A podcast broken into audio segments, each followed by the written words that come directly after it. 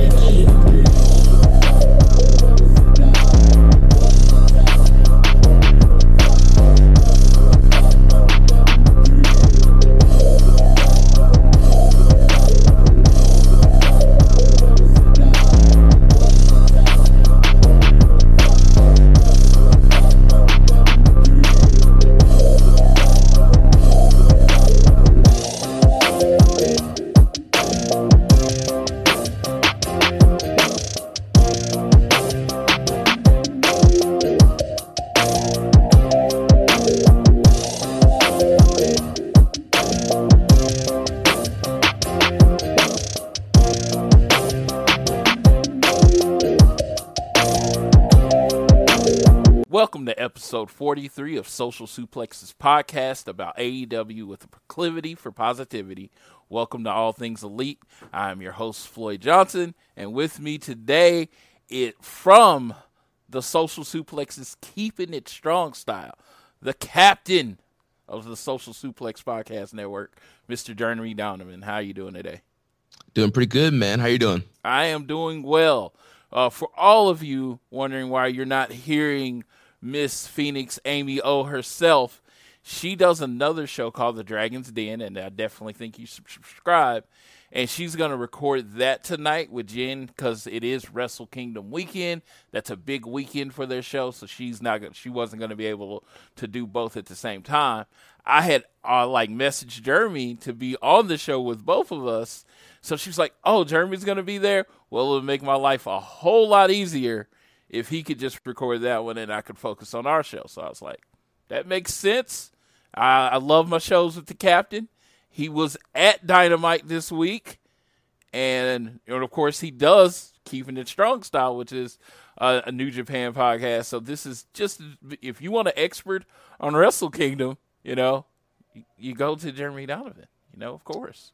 Yeah, man. I've been doing so much uh, Wrestle Kingdom content this week. Um, also, we did our show this week, and then I was on One Nation Radio's like year-end review for New Japan. I last night I was on uh, Outsiders Edge on Chair Shot Radio.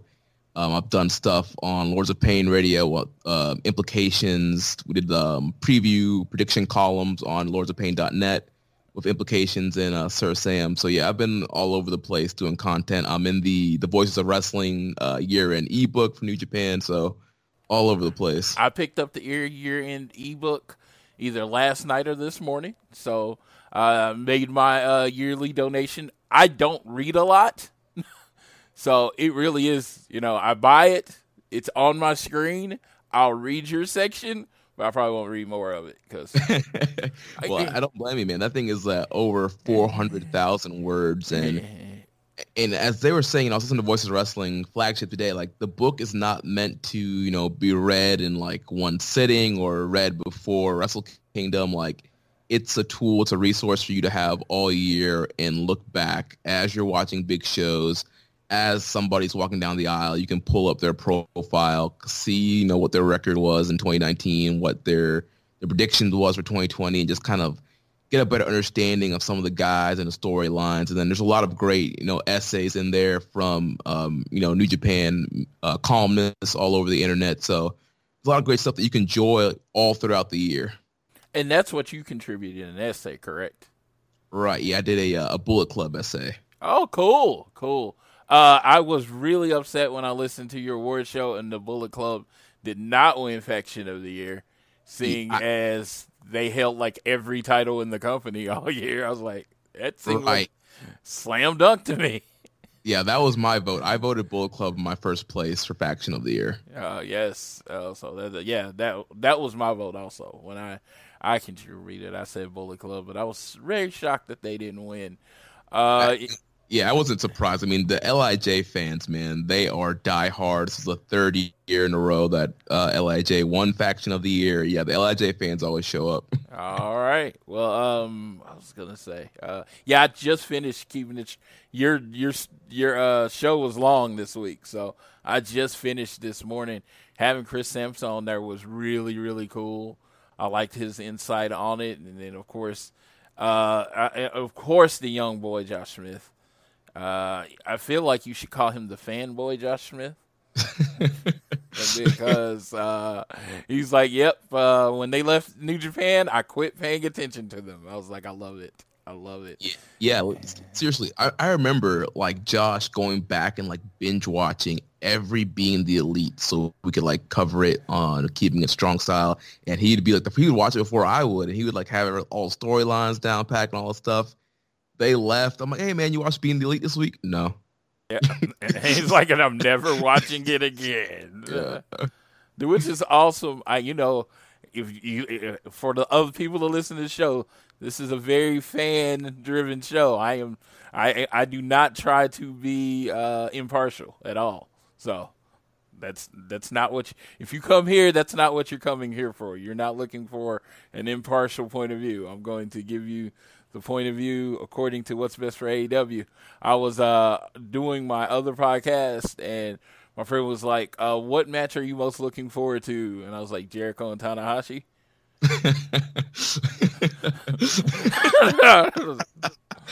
he's like, he's like, he's like, there's some great matches this week. I'm like, yeah, they're amazing matches. I was like, I think at least two matches could be match of the year candidates, but Jericho and Tanahashi affects directly affects AEW, so it's pretty yeah. easy for me.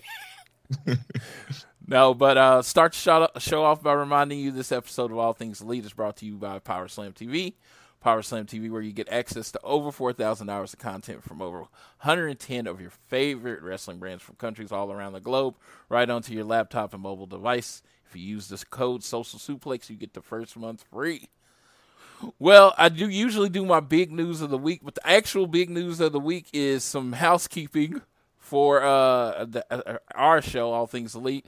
Uh, Jeremy, uh, we moved from the Social Suplex Podcast Network. We migrated over to Red Circle.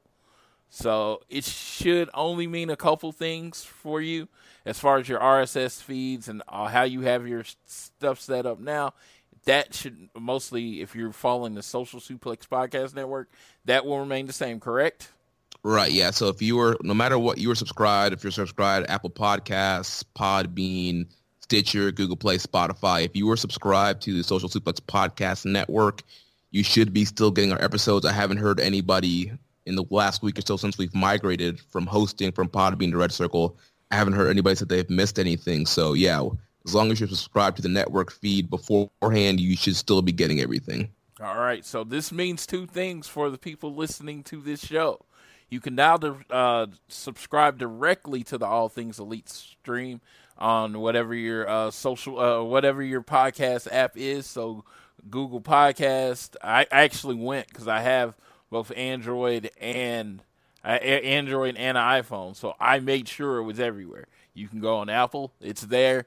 You can go on Google Podcasts; it's there. It even op- uh, uploads a copy to YouTube, which I didn't even know. Yeah, yeah, we're on YouTube. There's a Social Suplex uh, Podcast Network YouTube account. Also, all the episodes are up on our homepage, socialsuplex.com. You can listen there, um, mobile or desktop. And yeah, like Flo was saying, you know, every show now has their own RSS feed. So if you only have, you know, one or two favorites, you can subscribe to those individually and they're pretty much on every podcast app out there. Or if you love all the shows, you can keep subscribing to the network feed. Now, and I was going to say that's my preference. I would prefer you uh, go ahead and just stay on the Social Suplex Podcast Network if you can, keeping it strong style. One Nation Radio, Grown Men Watch This Shit, the Ricky and Clive Show. Did I miss anything? Uh, get in the ring. Get, get in the ring. All those shows are great shows. I download them weekly.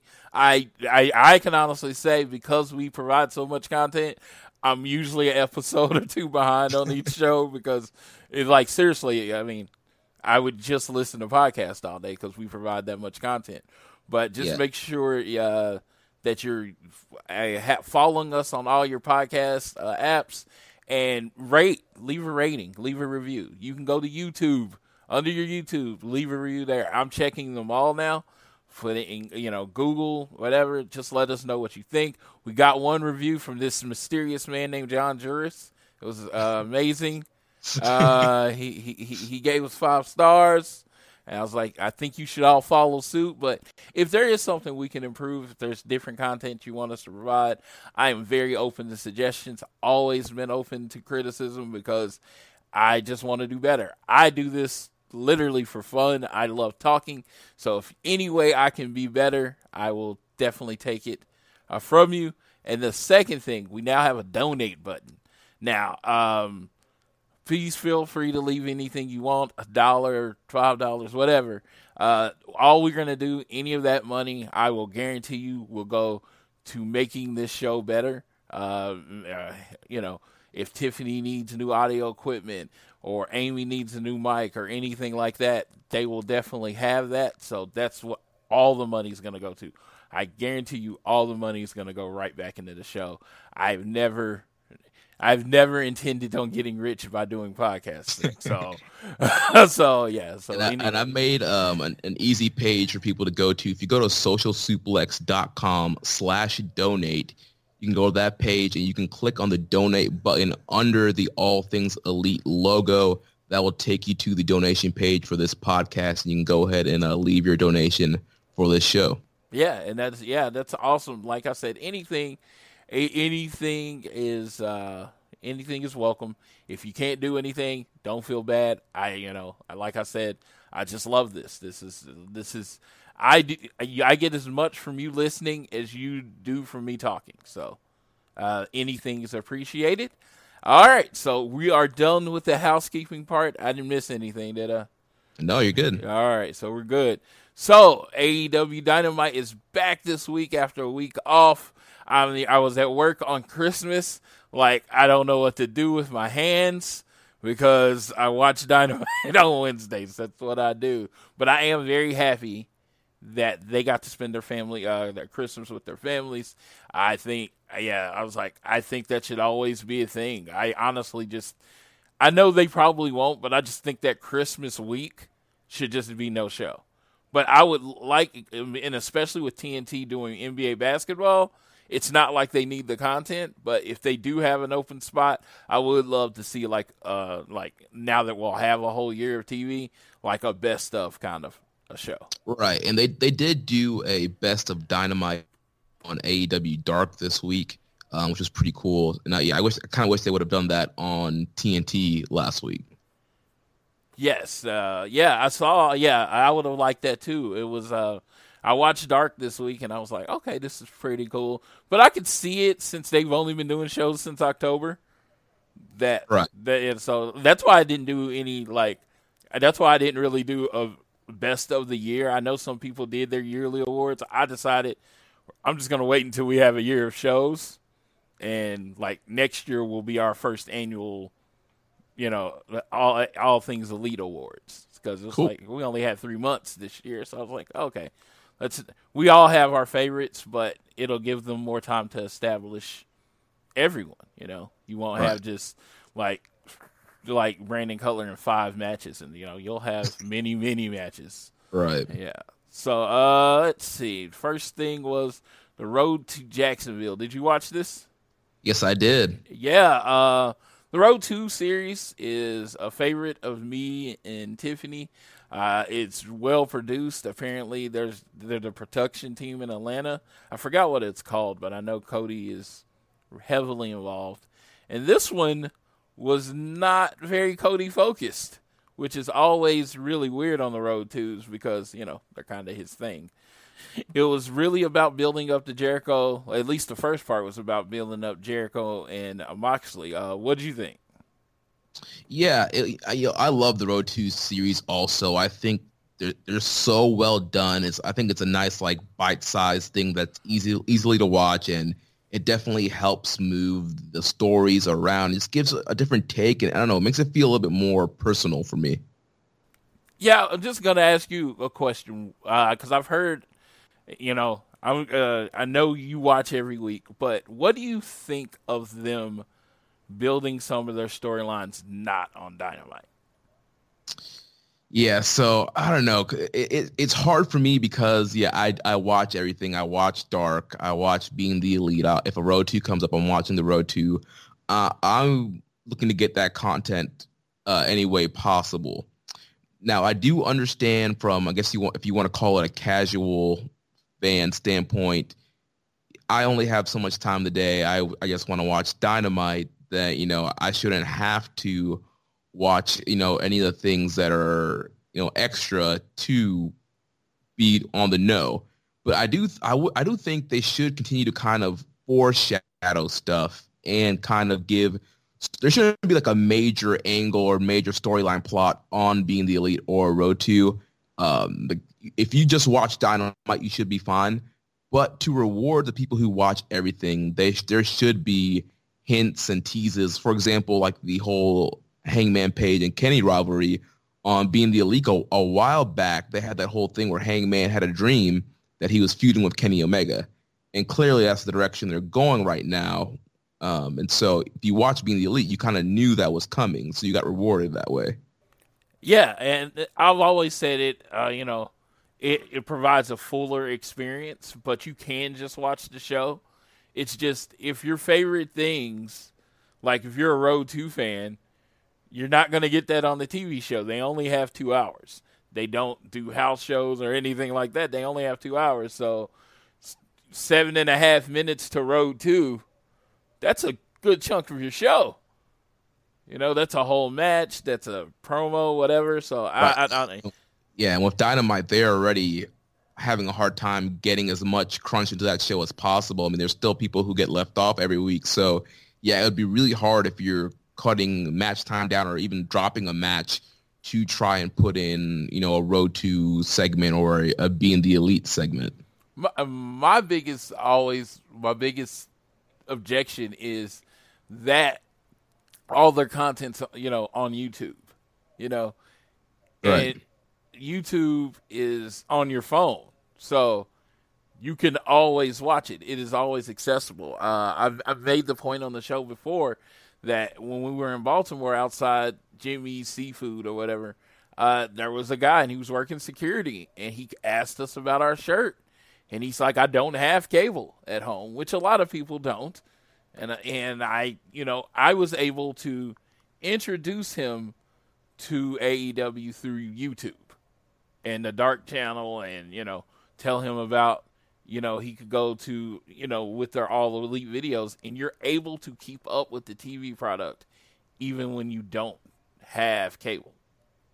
Right. Yeah. And also too to kind of defend like give a good reason why you should I think it's a good thing to watch all the YouTube stuff if you think about it. You think back to All In, like there was no TV show like all the storylines and all the build going into All In was done on being the elite every week. All the storylines, all the build up for all those matches were being the elite. They sold that ten over ten thousand tickets just off the, the power of YouTube right there. So it's clear that you know the the diehard fans are watching the being the elite, and a lot of the characters and storylines that are starting to, or that have been happening on AEW were the foundation was being the elite and kind of that build towards all in. Absolutely. I like I you know, I watch everything. I talk about everything. It's like and there's so much I a lot of times weeks I'm going through reading my list and I'll forget that they've uploaded a video and they'll cut their own promos on Twitter and I'm not saying do all that because, you know, that could be time consuming, but if you just, you know, stick with the being the elite and all elite wrestling channels, you'll usually have all the backstory that you need. Right. All right. Uh, yeah. So yeah, uh, the Dustin Dustin hit a promo on uh Road to, and I was like, he's just so good. You know what I mean? He just seemed, you know, the whole legitimately angry at Sammy Guevara, and I was like, it made me actually excited for the match. Thought, you know, and then we'll get to the uh, we'll get to the match in just a second. Let's uh, jump right into Dynamite. Jeremy All was at you were in Jacksonville. Yeah, that's right. We did the uh, the three and a half hour drive from Tampa over to Jacksonville to be at Daily's Place. My second time at Daily's Place. I was there for a Fight for the Fallen back in July. Um, so yeah, drove over to Jacksonville and had a great time at Dynamite. And it was set up a little differently from Fight for the Fallen, right? Yeah, just a little bit differently. I think something was a little bit different with how the stage was um, set up. I feel like it was I don't feel like the ramp went right into the ring like it did back that last time, did it? I, I don't think so. I'd have to go back and watch, but yeah, I think the ramp was yeah, it had like the whole like that ramp they do sometimes where it goes like straight into the ring. Yeah, because I remember Sonny Kiss dancing, and I felt like he went, you know, down the ramp with with the Jaguar after he finished his, excuse me, finish his dance, and uh, I thought that was, uh, I just it was kind of weird. It it made it unique because you know, Fight for the Fallen was their thing, and now this is the show, so having a different stage made sense. Uh, so uh, yeah, we started. We started this year as we started Dynamite with the American Nightmare, Cody Rhodes. Uh, oh, actually, Darby's en- entrance was first, correct? Yeah, well, even first we had the the uh, the cold open with like the with the elite. It's like you know, are the elite still elite? Like, are these guys as good as they say they are? Kind of showing the past you know a few months of them losing and being jumped, and all of them, all the current members of the elite had big matches on Dynamite, and so the the cold open was kind of answering, you know, will the elite be able to be elite tonight? Yes, I'm sorry. I'm sorry. I I actually forgot about that. Uh, I was sitting there uh, watching it on Twitter, uh, and I saw the tweets about it, and and I was like, man, they really like. Even if you would just, if this was your first episode, you would uh, kind of know what's this what this show tonight was about. Uh, and they were, and, and a fortunate thing, they were kind of running unopposed because NXT did a like a pre-taped award show. So Yeah. yeah. So they were.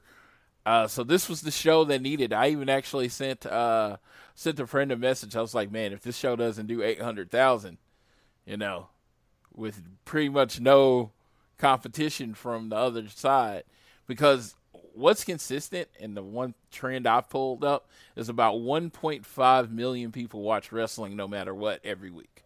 Right. Like no matter what, it's like World Series, it was still a split of 1.5 million. You know, it was like no matter what, 1.5 million people, like 1. Point, you know, four or five million people watch it. So I wonder what the split was going to be this weekend, and it was pretty decent.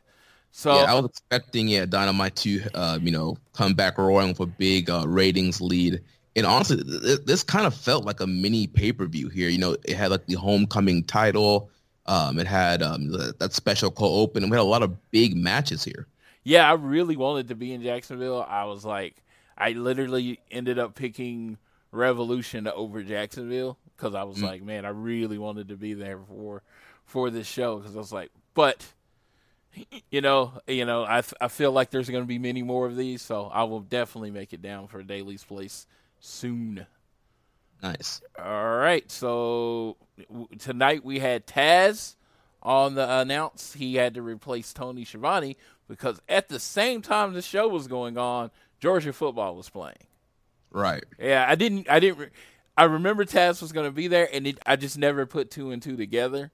That of course Tony's calling the game. He's not going to be, be able to be on AEW tonight, and so what did you think the match? Uh, well, first the entrances. Darby Allin comes out on a motorcycle, has a guy from a band with him. I'm guessing. Yeah, that's what um, I watched back this match on TV, and yeah, Taz was saying something on commentary about this. He's. That They said his name. I don't remember what it was. yeah, I don't I don't remember it either. Yeah, I, I know they're boys, and he took off a mask to reveal the even creepier mask. I don't know what the point of this is, but Darby Allin's half a face was a little more painted this time. It really, Yeah. did, it really did give me some sting feels. yeah, yeah, it looked almost kind of like um like a Venom kind of uh, face paint. Yes, yes, but it was much more than the you know it's usually a skull, but it was much more detailed this time. So I thought that was pretty cool. And then Cody, his music hits, and he's coming, he's coming up, and before you end, you have Arn Anderson, and of course, you listen to the show, you know what that means to me. Arn coming out Floyd's first. marking, Floyd's running around the house. yes, I'm like running around, You're running around at work actually, like oh, throwing a, and then he threw up the four. I was mm-hmm. like, oh my god, don't just don't don't just throw up the four. If that ain't leading something, I need you to keep your hands down on that one. 'cause Cody leaving the four horsemen is kind of like like my fantasy booking dream right there. Uh, no, so then Cody comes out with this big entrance, and then they have a match, and I thought this match, I like this match because I like when wrestling progresses. So you know, like the first match, Cody's like not taking him serious, you know, trying to give him a wrestling lesson, whatever, like this. And this time, he comes out serious. He's like, "Hey, I'm gonna take you out," and it it was uh it was very intense. Like first couple minutes as they were trying to get uh they- they're trying to get the advantage. What did you think of this match? I thought this was a, a really, really good match. Really great way to kick the show off. Uh, two of the most over guys on the roster. Obviously, Cody is, you know, like a god to um, the AEW fans. And uh, Darby Allin, they've done a great job of getting him over. Darby's a guy that I've seen watch wrestle um, here in Tampa in bars all time and on Evolve shows and on uh, local indie shows. And just seeing you know, seeing him right there, like in that in that bar setting now to on this big stage of AEW is just great, and just how the fans are behind him now. Because I remember, I think it was at Fyter Fest, the first Cody Darby match. Um, it, there wasn't as many Darby chants as there was for this match. I feel like you know, me and the Suplex guys, knowing Darby, you know, we were all into Darby and cheering him on, but there was still a lot of the fan base who were not very familiar with Darby Allin if they hadn't watched Evolve or paid attention to his indie career at all. So it was great that, you know, the crowd was pretty much split throughout this match of, you know, let's go Darby, let's go Cody. And then they had a great back and forth match. Um, there's a lot of kind of callback to their match at Fyter Fest, you know, that spot where Cody like throws Darby um, into the turnbuckle and some other moves. And then um, you know, the coffin drop on the apron at Fyter Fest, Darby actually missed that move, and that was a big spot in that match. But this time, he actually hit the coffin drop on the apron. There was a lot of great callbacks in that. Yes, um, and then you know Cody uh, has added a few moves to his repertoire, including the Cody Cutter, and it was kind of cool how they integrated Arn Anderson. He wasn't too heavy-handed.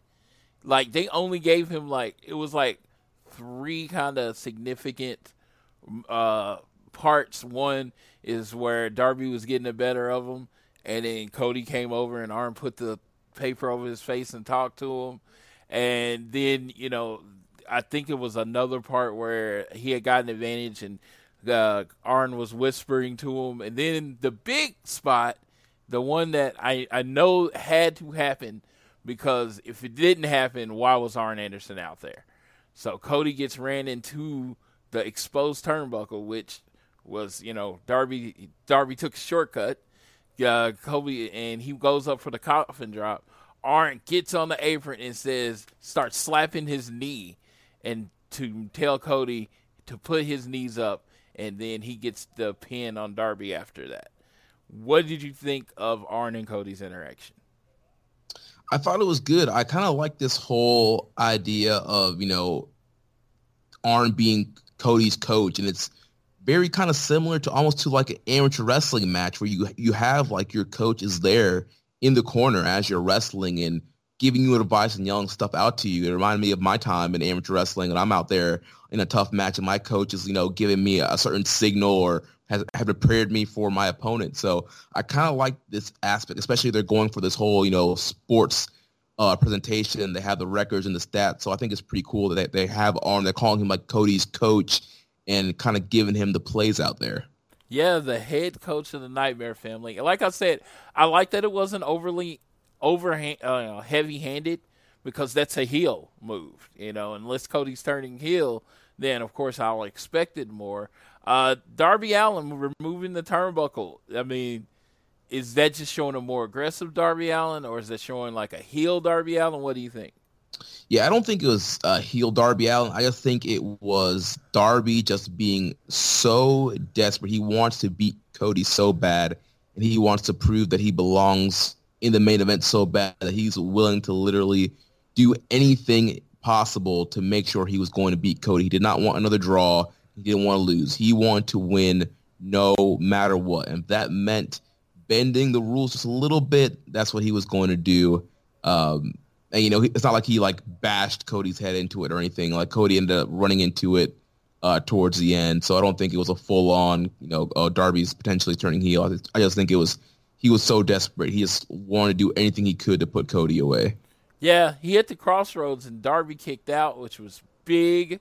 I mean, that's you know, like it puts away the lower people on the card, but it doesn't but put Dar- I, Darby I away. Thought, yeah, I thought that was it. Like yeah, yeah. in the crowd, it was like, oh, cross, oh, it's over. One, two, and then Darby kicked out, and that's when people were really like on the edge of their seats, like, wow, like Darby kicked out. And you know, beforehand, I was telling you know the crew that I was with, I'm like, I'm pretty sure, pretty sure.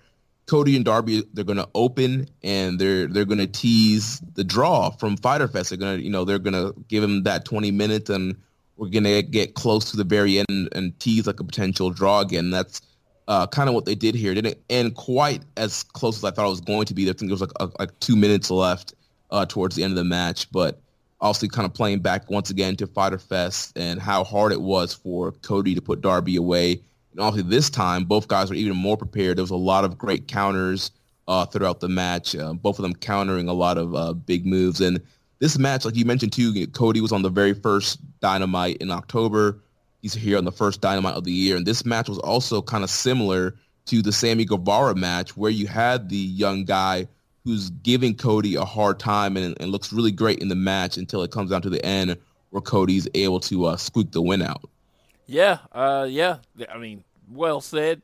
There was, uh, I, thought, I just thought this was told the story that it needed to do, a perfect second story. When we eventually get to the time that Darby beats Cody, because you know that's going to happen, uh, it's going to look kind of impossible, and you don't know which time it's going to be because he's so close every time. And Darby, uh, Darby's one of those people. I think, you know, no one's beat him with his their regular finisher. You know, I mean, he's one of the few people that has wrestled Mox, Cody, and Chris Jericho. You know, and Chris Jericho, it was, it was, uh, you know, Jake Hager kind of pushing him off the ropes to where Jericho got the win.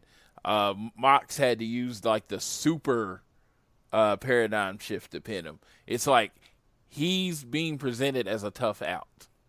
Right. Yeah. They're they're presenting him as this, you know, very tough daredevil. Like, yes, he might be smaller than majority of the guys in AEW, but he's probably one of the toughest. He's going to put his body on the line. He's going to put your body in danger. And, you know, it kind of just reminds me of, you know, young Jeff Hardy, this uh, small daredevil kid who's going to kind of take any risk to win the match. And doing that just gets over. Yeah, yeah, yeah. You know, and it's, you know, he appeals to everyone. Like me, I generally thought he was too small at 1st mm-hmm. and his ability to move and how quick he is and how fluid he is I could see bigger people having problems with that, and he they do a good job of telling that story in the ring. Yeah, they do an awesome job with that. And yeah, Darby's movement in the ring is just so unique and he's so quick and so nimble, so agile. He's just able to kind of bounce on those ropes really quickly, hit that coffin drop and just some of like his movements are just so unique and the way he gets into that like that uh, that stunner that he does is pretty cool. So yeah, he has a lot of cool movements. He's just a unique guy. Yes, absolutely. Uh, yeah. So we're gonna move on to in the next segment. Jen Decker was backstage interviewing SCU. Sammy Guevara uh, was on his the old man killer, as Rich uh, Rich Latta call him. So uh, interrupts SCU, tells Christopher Daniel he doesn't have it anymore. Daniels challenged Guevara to a match next week. So Chris Daniels versus Sammy Guevara. Um, yeah, we- we'll talk about that in the preview preview of next week. But it's just like seems like a weird match. Uh, Uh, and, and one one problem I had with this segment too, I I felt like it kind of spoiled the the results of the Dustin Sammy match later on. It's like, why are they going to set up an angle for Sammy next week if he's not winning? So I kind of wish this uh, angle would have happened after the Sammy Dustin match. yeah, and it felt like it could have went anywhere. Right. Yeah. So then, then, and this is a high honor because Cody wrestled on the show. We had my favorite match of the night, the Fatal Four Way Women's Title for the AEW Women's World Championship. We had Nyla Rose versus Hikaru Shida versus Dr. Britt Baker, DMD, and Riho, of course, the champion. Uh, I just we started with like Nyla playing the asshole she is, just you know blindsided Riho and took her out, and that's kind of how the match got started. Uh, you know, you had Shida just going off with the kendo stick on Nyla Rose. Uh, how did this play live in the crowd? So I would say, so obviously the crowd was super into Cody and Darby and spent like a lot of energy in that. And I feel like at the start of this match, uh, not that they were out of it, but they were kind of a little bit calmer than they were for Cody and Darby. But then as the match um, picked up, the crowd got super into it. They were really behind um, Hikaru Shida and Riho were two of the crowd favorites um, that I noticed. But yeah, this match, um, it was 10 minutes and it was a very fast 10 minutes. It was very um, fast paced. Um, everybody in this match looked good. They everybody got a chance to shine. It was great near falls, and I think this is probably one of the better, probably one of the best um, AEW women's matches that we've had on Dynamite so far. I, and I agree. I do think sometimes the positioning of the women's match is doesn't help them to be featured as a main act. It's like because Cody's match, of course, is gonna get heat, right? Right. And this is sandwiched between that match and a Jon Moxley match.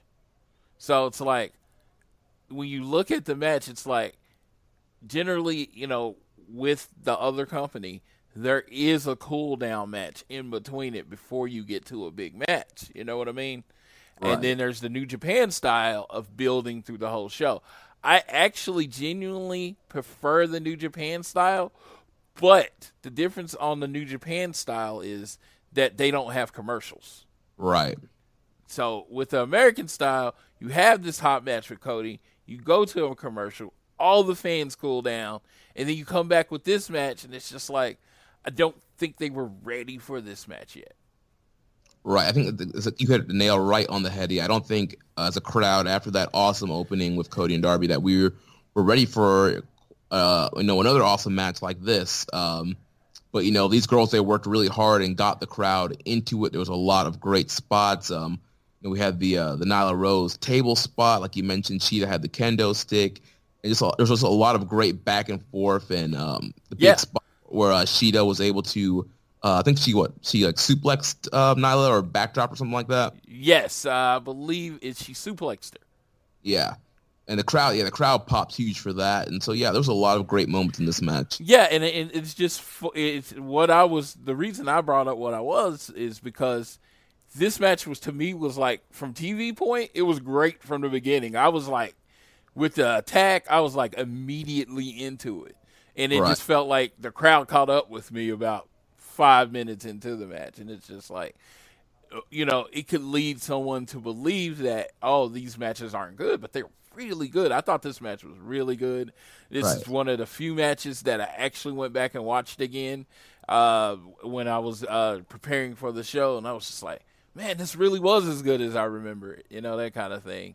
Right. Uh, I think I think too another reason why it might not the crowd not, might not have been as hot It's just you know the the TV time that the women get. Um, you know the, the, the women don't get as much TV time. Obviously, it's all the men do, and you know for the majority of Dynamites, there's usually been one women's match and then maybe like a women's segment. So uh, I think I still think there's work to be done on giving the women their time and helping those characters uh, get over, so that way fans can uh, be more invested in them. Yes, but uh, yeah, I, I completely agree. Um, you know, the whole idea though is we do have you know a section of the roster that can't promo well, uh, so that does suck. But I think you know you know how you get better on promos doing promos. You know, Right. uh, but the end finish came uh, with uh, Shida suplex Riho onto Nyla, who was in the corner. Uh, Britt Baker hit She- Shida with a super kick and went for the lockdown submission, but Shida escaped. Riho came in and rolled up Britt Baker for the three. So Riho pinned Britt Baker. Uh, Ny- uh, Nyla got angry. She brought in the table. She placed Ray- Riho onto the table, uh, and she put Riho through the table. Now, I tweeted out from the All Things Elite account, did Nyla Rose with that move, if you're calling, you know, if you're talking about, you know, uh, the physical demands of the match and selling week to week, did she cost Riho the title for next week? Uh, I think that's a great story point. She possibly could. Um, you know, Riho would probably already kind of have a disadvantage going in, seeing as she had a match this week, um, and know, defending the title already this week and having to defend again next week. So already kind of going in with a little disadvantage. And now with um, you know getting that did uh, Nyla splash her right? Uh, yes. Uh, yeah, Yes, she splashed her through the table. Yeah, so yeah, getting splashed by Nyla Rose to the table, that's definitely, I think, going to uh, bring Riho into that title match next week against Statlander less than 100% and give the advantage to the Galaxy's greatest alien. Yes. Yeah, so um, th- that actually added intrigue to the match for me next week, Kris Statlander versus Riho. I do have a question. Uh, you watched the show back. I don't remember Jim Ross saying she was 95 pounds, which I believe is the first time a Riho match has happened without him saying she was 95 pounds, which Yeah, I didn't. Yeah, I did not hear any uh, Yeah. mention of her size. So hats off to Jim Ross. I was like, dude, we know how much she weighs now. You've said it a hundred times, man. It, it, No. it it had gotten to WWE levels of comical. yeah, it was like Mike Cole like saying it's boss time or the big dog over and over and over and over again to like get it through your head. yes, it is in our head. It was gone, so it was cool. Um, And one more thing I wanted to comment too about the the placement of this match. Um, like you mentioned, you feel like it kind of was placed a little bit odd. Two, it, it's it was a championship match, and it was second on the card. And I really feel like going forward, regardless of which championship it is, it should probably main event the show Oh, or open the show. I've I've made that point also. I can hundred percent agree with you. Like it's the it's the champ it's the women's world championship. Like we saw the tag titles have main evented. Obviously, the world title has main evented Dynamite. Um, the women's title has yet to main event a Dynamite, and that it's probably for ratings reasons. But if you want the women's world championship to kind of be on the same playing field as the tag titles and the the world title, it, it needs to be highlighted and featured either in that opening segment or the main event. Yeah, I, it's one of those questions that if I got to talk to Cody, the Bucks, Kenny personally, I would ask them that question. Like, I don't want to put it on Twitter like I'm trying to call them out or anything. Right. But if your titles are our titles mean something, records mean something, and your women's title match is second on the card, that just seems that that's that seems to work against what you're saying. Right. And and I I get it from a card standpoint. Like if if I was putting this card together, I probably would have main evented with the Elite versus Lucha Bros and Pac also. That's you know, six of the biggest stars on the whole roster. The crowd's going to be really into that match. It's going to be a phenomenal match. That makes sense to main event. I'm doing this women's title match that I'm like, hmm, where else can I highlight this match? Well, let me open the show with this match. Absolutely. You open with I mean even like uh like those uh cold singles opens where you open with all four in the ring and the first thing you see is Nyla attack Riho, you know. That would have, you know, got everybody into it or something. But, you know, they say when you on the uh, on a card you either want to be first or last. It's just we need to see the women's division I think featured more. And Right. I- And I- it's and it's so hard because they have so many of the male talent that are so over. And honestly, with Cody and Darby, you wanted to give them time so they can play into another potential draw. So it's like, man, this card was so stacked. It's almost like should they have even done the women's title match on this show? Yes, yes, uh, yeah. Maybe not. Maybe not. Uh, and, and, plus, too, it probably would have worked out. Like they they had known that Kris Statlander wasn't going to make it. Like they could have just advertised the women's match for next week and not even have had the women's title ma- title match at all this week. Yeah, just had like a regular, you know, maybe a one on one match. Right. Before. But it um, after this happened, we're backstage with Alex Marvez. He's talking to Joey Janela. He cuts a sh- short promo, and Penelope Ford just low blows him from the back. Uh, uh, uh, Penelope Ford and super bad Kip Sabian. Uh, they just kind of walked around, walked away while he was writhing in pain. I Joey Janela said he didn't want a program with Penelope Ford on Twitter like previously. So it's kind of funny. No, it looks like that uh, they're gonna do a program together, and it was. I think he used the words he never wanted a program with her, and all my thought process is never is great until your boss tells you differently. Right. And have you seen some of the interactions that have been going on between Joey and Penelope on Twitter? Yes, yes, I have. It's yeah, I, yeah. I'm not a fan in the, in the direction this is going. So people who haven't seen those Twitter, essentially, Joey said something to, along the lines like, uh, "Hey Penelope, if you really wanted to touch uh, my penis, you could you could have just asked something like that." And then Penelope was like, "Oh, I had such a hard time finding it." And then apparently, like Kip took over her her account and was like, "Oh, sorry, Penelope's busy with her hands in her mouth right now." And has this whole like back and forth, and I just I just do not like the direction this angle is going in. Yeah, like, th- this is the other company. Yeah, you know, like this, yeah. This like is... I understand storylines usually are better when you involve real life drama. Yes, Joey Janela, Janela and Penelope Ford used to date. They used to be an act together on the Indies. I think it does make sense to for the fans of theirs to kind of acknowledge that because I know there's a lot of people who still hadn't even realized that Joey and Penelope broke up and were asking like why they weren't on screen together. So I, I'm fine with them like acknowledging it and mentioning like there was a breakup and you know, maybe you do a match with Joey and Kip, but the whole direction they're going in right now with the oh, you know, sexualizing and just pretty much making Penelope the Ford just like a sex object in their little feud. I'm not digging the direction of that. Like these guys are not Edge, Matt Hardy, and Lita. Like this is just it's it's not over to that level, and I just don't like the direction they're going right now. Absolutely. Uh, uh, maybe uh, maybe this comes from the idea that you know, on Raw, the Lana thing was like the highest rated part of the show. And, right. and it had so many YouTube viewers. And I'm just like, I don't want them doing that. I don't want them like I always want them to want to be popular and to put on the best show, but I think they should put on the best version of their show. Right. do their thing, you know, and it's just like this seems like it's someone else's thing.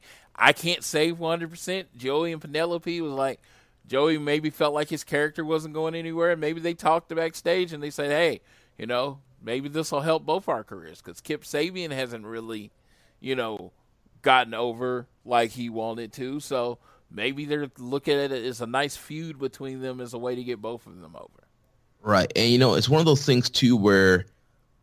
Yes, the diehards know about the relationship between Joey and Penelope, but I don't know if the overall TNT audience knows that there was a history between Joey and Penelope, and I think it had been one of those things where they had just put their differences aside and they should have debuted Joey and Penelope together, had them be an act for these few months, and then have her turn on him on TV and join Kip Sabian. And I think it would have been made a little bit more sense that way, and then there would have been more heat that way as well. Yeah, definitely, definitely. I think it would have been more heat that way. And they, you know, I don't know what they're gonna do. I hope this is just a Twitter thing, and maybe maybe on being the elite, I don't want this on the main program. Right. Yeah. Maybe the result of them wrestling and stuff is on the main program, but the back and forth, the Twitter stuff, and all that stuff, I think that should be saved for social media and then kind of explained through the announcers. Right. Yeah. I don't even want them like doing that stuff on social media either. It, I, to me, it just I feel like it lowers all three people involved, and it just seems like a, a stupid love triangle. It doesn't seem like a real like wrestling feud to me. Yeah, yeah. And they've been broken up so long, you know what I mean? Right. Yeah, so uh we then had Mox and Trent. Now, Trent Uh, before that, I think there was a uh, Dark, Order. Okay, Yeah. yeah. Video package from the Dark Order. Uh, he, he he referred to the Exalted One in this video package, and of course, I threw out a tweet that actually gained a little steam, putting in my guess. Well, not really a guess, but asking the question: What if? I'm just saying, what if? What if Marty Scurll is the Exalted One? Yeah, I mean, there, there, there's a possibility. I mean, from a story standpoint, um, you know, all the elite they left Marty behind in Ring of Honor. You know, Cody said it all in that we're we're we're all going together no matter what. He got left behind. There there is storyline reasons for why he would be mad at the elite and want to get revenge on them, and so. It, it could make sense to have Marty kind of be in charge of the Dark, Dark Order, and he's the one that kind of wants to kill the elite because he's mad that they left him behind. Yes, and he absolutely puts him in a very hot storyline. Like, you know, I always wondered, and I've been very open that I didn't know how they were going to introduce Marty. But to introduce him as the head of this faction, you immediately make him a threat to any title, any pitcher, and, you know, they rock the black color scheme. You know, the mask, you know, he has the bird mask. I'm like, it kind of goes. I'm not saying like I think that's 100% it is what it is, but and the more people have talked and replied, the more I'm like, I think that's what it is. Right, and obviously, you know, Marty is super over. So putting, you know, Evil Uno and Stu Grayson with Marty, that will help elevate them as well. They'll help elevate the group, give them some legitimacy, and it, it's a great story to tell that Marty is angry at the elite, and it's his it was his plan all along to, um, you know, he felt like he was losing being in Ring of Honor. He wants to be a winner. Created this whole Dark Order thing, and it was his, whole plan to, you know, destroy the, the elite. Yeah, and the fact that he was moving these pieces while working for another company, if they wanted to pull that up, he's like, I was running, I was controlling your company when I wasn't even here. That Yeah. would be that would be pretty. That would be pretty cool. I was very like it's like I kind of worked myself into a shoot, as they say. I got like, oh, that's who it is, and if it's anybody else, I'm upset. No, Right. no, no, I'm not gonna do that. But I would Yeah. love. I would. The only only thing I don't like about that, I, I just feel like Marty is so over as a babyface right now and sells a lot of merch. I feel like they could capitalize on him on his popularity right now as a face. But I totally understand, even if he's not in the Dark Order when he debuts, like having him feud against the Elite. Uh, he owns the copyright for Villain Enterprises. You can do Villain Enterprises versus the Elite and kind of do this, tell this whole story of Marty uh, being mad at those guys. Yeah, and being the villain, him starting to do crappy things, I don't think would hurt his popularity. Right. Yeah, so um, then we get Trent versus Mox. Trent is really good. And I know the point of this match was to get Mox over, but a lot of people looked into this match and, you know, they start realizing, well, Trent could be a singles competitor. And I know that was the path he was going on in New Japan before he signed with AEW. What do you think of Trent as a singles competitor? Yeah, I really like uh, Trent in a singles role. You know, I've been seeing Trent for a long time now. I watched him in FCW and NXT um, at kind of its beginning stages, and I always thought that he brought something to the table in a singles role. And then he, he went over into New Japan. He was highlighted in the Roppongi uh, Vice tag team with Rocky Romero. They had a great run as a juniors tag team, and then they broke him off, and they were starting to push Trent as a singles. And Gedo saw something very special in Trent and had plans on, you know, making Trent one of the you know top guys in heavyweight division. And uh, if he was still there, I feel like he'd be one of the top guys used in New Japan of America. But obviously, made the jump over to AEW, and you know the best friends are super over. But I do think you know Trent has a lot of potential as a top guy in a singles role. Yeah, um, I really do like Trent. He has a perfect look, you know, uh, perfect look. I mean, the dude's jacked out of this world. He's just as big as anybody on the roster as far as height. Is I mean, he has the good look. He can work. Uh, I just like you know, if they decide to go forward with him, I think that would be great for him. Um, and I kind of like the slow build they're doing with him right now. He had this match with Moxley. He had um he also a pack in a singles match on Dynamite. Like they're starting to put him up against some of the top singles guys and showing that he's not getting squashed. He's not getting, you know, bulldozer. He's having a 50-50 match with some of the top guys in AEW and it's kind of planting that seed in the back of your mind like, hmm, hmm. maybe he's going to catch one of these guys one day and he's going to get elevated. Yeah, maybe Trent's a single and, you know, maybe Chucky T starts uh, teaming with uh, Orange Cassidy. Yeah. Yeah, so um uh yeah, so we got some good spots in here. Uh, I saw the he did the like the paradigm shift on the outside. I thought that was crazy. Uh, Trent Trent's got really really uh, good uh, move set. Uh, half and half suplex I saw in the match. Uh, hit the DDT from the top ropes. I was just I was just like you know you knew who was gonna win. You knew what the point of this match was, but I think Trent came out looking really good. Mox gave him a lot, so I do like that going forward. I think you know, in a way, Mox put Trent over. Yeah, and Trent has an awesome pile driver also. Oh yeah, oh yeah, yeah. Where he hit like towards the end of this match. Yeah, Trent has a great move set, and like you mentioned, yeah, Moxley gave him a lot. It wasn't a squash. I know a lot of people I was talking to when this match was announced, they were asking me like, "Do you think Mox is just gonna like bulldoze this guy so they can get to the Jericho segment?" And I'm like, nah, like uh, Trent's really good. And they, they see something in him. I think it's going to be, I don't think it's going to be 20 minutes. I think it's probably be, you know, 10 minutes, but it'll be 50-50.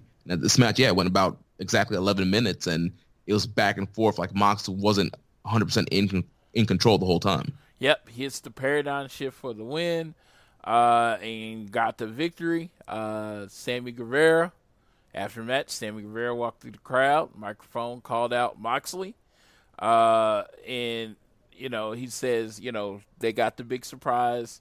He's like, I'm not trying to fight you. And then he plays the video from Chris Jericho. Chris Jericho uh, shows him a really expensive car, like a it's a GT. Uh, I'm not I'm not a car guy. Uh, immediately not a car guy. Yeah, I'm not a car guy either, but I know it's like some uh, fan, fancy, super expensive car. Yeah, something similar to like what John Cena bought a while ago. Yeah, like there's only like 20 available, and it yeah. had the license plate uh, of Mox on it, and it says that car is yours. And then he offered him 49% of the inner circle. Mm-hmm. 49%, just less than controlling entrance. Uh, interest. What do you think about that being the thing that he was not supposed to be able to uh, refuse? Well, I mean, I, I don't know. I think because to me, obviously, I think this is very obvious that Jericho and Moxley is going to be the title match for Revolution. That Moxley's not joining the inner circle, but they are doing a good job of kind of teasing this thing out and you know bringing up the past relationship between Moxley and Jericho. And so I think you know Jericho, it kind of plays into his character, you know, being this you know overly cocky, pompous heel, thinking that his inner circle is worth this much in such a big company that you know to, to Jericho that's an amazing deal. Yeah, here you know you're getting 49% of this thing that I created. Of course, this is a great deal. You can't miss out on this. And obviously, to the rest of us, we're like, dude, it's it's just a faction. yes, and, and and it plays into the overall desperation of him not wanting to fight Mox. Right. I will give you anything if you don't fight me. So I thought that was being cool. Uh, Mox replied, you know, he considers Jericho a friend and a mentor, and I respect. I will give give you the answer in person. The whole world will find out what's in store live on Dynamite next week, which makes for an intense travel week for them. Yeah. Yeah. Uh, let me let me ask you a question about that. Were you upset that Jericho was not there live and there was no uh, resolution of whether or not Moxley was answering this week? See, uh, no, not at all, because I knew he was already in Japan. Because mm. you know we follow Twitter. You know we're on social media twenty four seven. He literally like I'm getting on the plane to Japan right now. Yeah, I right. did not think he was going to be at the show. I didn't know how they were going to do it. Uh, but I knew he wasn't in America, so it of course didn't bother me because I didn't expect him to show up. Yeah, there was a lot of fans. They they did not realize that Jericho was already in Japan, and there was a lot of fans who were legit upset. Like when when Mox said, "I'll I'll enter next week," there was loud boos from the crowd. They were very upset that we weren't getting Jericho live, and that Moxley wasn't giving his answer right then and there. A lot of people were saying that it was false advertisement, that they advertised a segment, and that what that Mox was going to answer. How? Well, tech. I mean, if you if you want to go to technically, he did give an answer, and his answer was that he was going to give an answer next week. I, Right. I, I mean, if you want to go to technicalities of it, but it's just like one of those things teasing for next week. It's to me when some people complain about wrestling. Sometimes I always wonder: have they never watched wrestling before? Right. And you know, I, I look back at, at the graphic that advertised the segment, and it says, "Will Jon Moxley join Jericho's inner circle?" Never did they say that Jericho was going to be there live. They did not guarantee that Jon Moxley was going to answer this week. They simply asked the question, "Will he join Jericho's inner circle this week?" Yeah, and it's just it's He just did not join this week yet. Yeah, it's such a common wrestling trope. You know what I mean? I didn't think he was going to answer. If Jericho showed up for the five minutes before leaving on his flight to, uh, leaving on his flight to Tokyo, or whatever, I still don't think he would have answered. It's supposed to be dragged out. The pay per view is not till the end of February. Right. Now, I, I will say Jericho two weeks ago on the last Dynamite of the year did make it seem like he was going to be there in person to present Moxley this offer. He did. He did. He alluded to it. Right. But at the end of the day, we still got Jer- whether it was pre-tape or not, Jericho was there too. He did present Moxley the offer, but Moxley just, just didn't answer. He wasn't ready to answer the offer right then and there. Yeah, it, it's just like I said, it's one of those things. I'm not expecting everybody to be 30 year wrestling fans or whatever, or 20 year wrestling fans, or have been watching uh, the show forever. I don't expect it, but I'm just going to explain. There are some common storytelling tropes in wrestling, and one of them is delaying you. It's like Right. the, the- delaying the build of something, especially when you have this long a time between the pay per view. It's like it's it's damn near two months. At the Right. time of the show, it was like only a day past two months. Yeah, yeah, yeah, and you know they're not gonna want, uh, you know, them to be overly physical before the pay per view. So you're gonna have to. They're gonna be setting the story and pushing it back and pushing it back. Like, you know, I wouldn't be shocked if Moxley goes to answer next week in Southaven and Jericho stops him because he thinks he's going to say no. Right. And then throw something on top of it and they have to wait another week. You know, it's just, it's not, it's not this whole, it's not this whole, the, good- the job is to get you to watch next week. And if they finish everything every week, there's no reason to watch next week. And at the end of the day, like, does anybody really think that Moxley's actually going to join the inner circle? Dude, I I mean, if he did something, it would be really cool if he did something where he like joined for a week or something like that to Yeah. get Chris Jericho to lower his guard, just because so it, the shock of him joining. Oh my God, people would complain. Oh God, people would complain so much. Yeah, and, and, we've, and we've seen angles like that in wrestling history. You know, yeah, the guy joins the group you don't think he's going to join. He lays low, then catches the, the leader off. You know, when you least expect it, and they could easily do that. Like you mentioned, we still have a few weeks, uh, a lot, a lot of weeks, A lot of weeks. left until Revolution. So you could, yeah, have this whole thing. Yeah, Mox joins the inner circle, and he's a part of the inner circle for the rest of January. And then at the beginning of February, um, you know, they do like a tag match like Jericho Mox, and the next thing you know, like Mox hits the paradigm shift out of nowhere, costs Jericho to, to get a pinfall loss, and then kicks off. You know, I'm challenging you for Revolution. Yeah, absolutely, we have eight full dynamites before Revolution. Eight shows. That's Yeah, a so lot. That's a lot. Yeah. yeah, that's that's a lot. So I look I look forward to what what way they go, and, you know how, how they get to it. because you know a lot of times in wrestling you kind of know the beginning and you kind of know the end. The journey is what's in the middle, you know. And I'm hoping everyone takes the time to enjoy this journey because Jericho's brilliant on the mic. Even pre-recorded, he was fucking awesome. Yeah. yeah, it's like the dude, like, so don't skip past the fact that Jericho's awesome to be like, well, we didn't get exactly what we thought we were going to get this week. Right. Yeah, enjoy it. Just enjoy it. So with Sammy Guevara already still out there, uh, Dustin Rhodes comes out. He he actually his music starts and Dustin he uh, attacks him from behind. There was a little change in the music, uh, a little upbeat. I couldn't really tell, uh, but uh, when uh, Dustin attacks them, they start having a match. Dustin's pretty much got full control of the match, and then somewhere in the middle, Jake Hager. Uh, Jake Hager uh, comes down to the ring to keep his eye on everything. So, in general, what did you think of the overall match? You know, I thought I thought the match was fine. I would say of, out of all the matches on Dynamite that night, that was probably my least favorite match. And you know, I like Sammy, I like Dustin, but I don't know what it was. Like to me, this was the one match that kind of felt like it was longer than it should have been. Yes, I, I, Uh, I completely agree.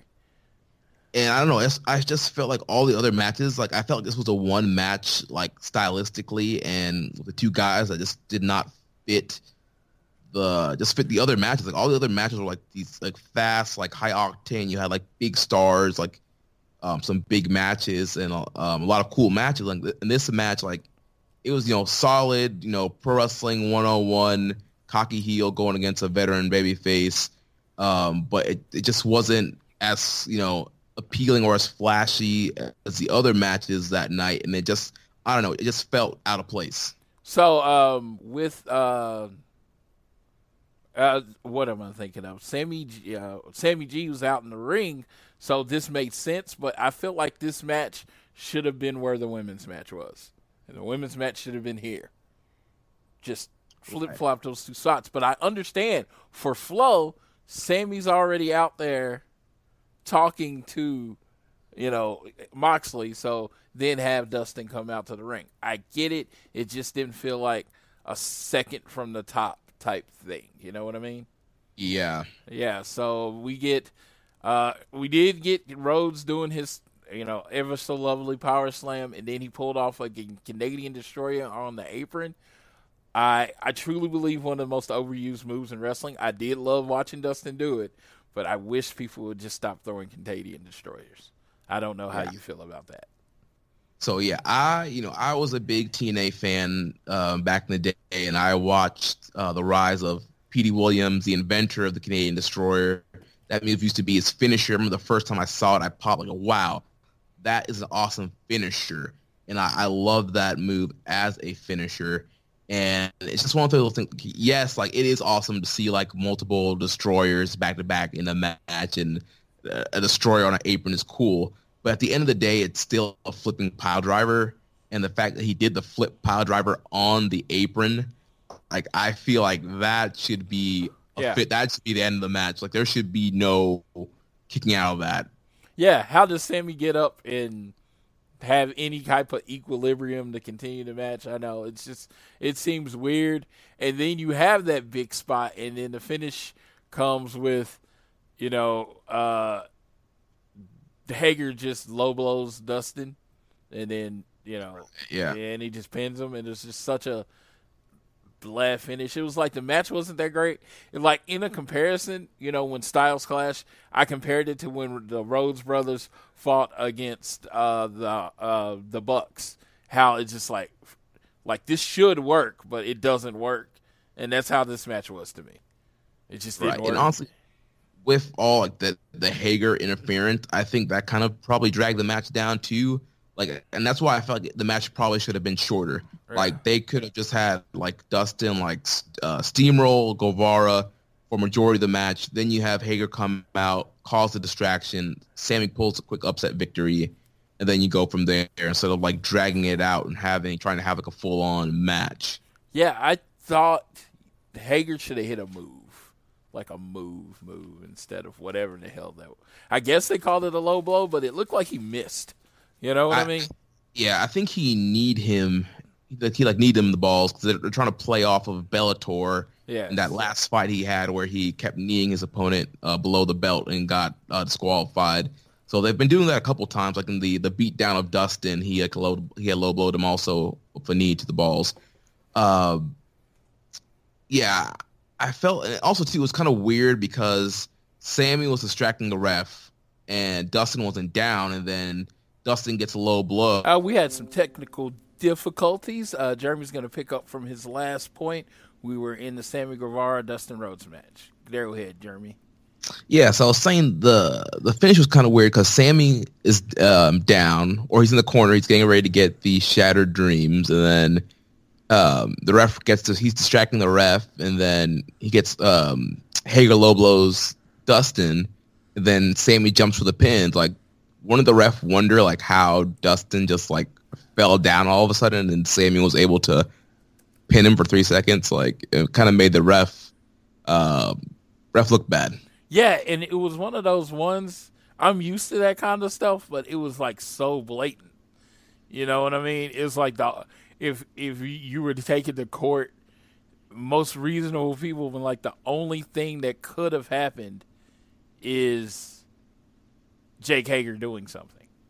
Right. And you know, I'm I'm totally fine with like a distraction finish whatever you want to get heat, use Hager just make it a little bit more like realistic. You know, maybe pull the foot or some something to where it's not like completely obvious. Like okay, like he was on offense and all of a sudden now he's just down and Sammy can pin him.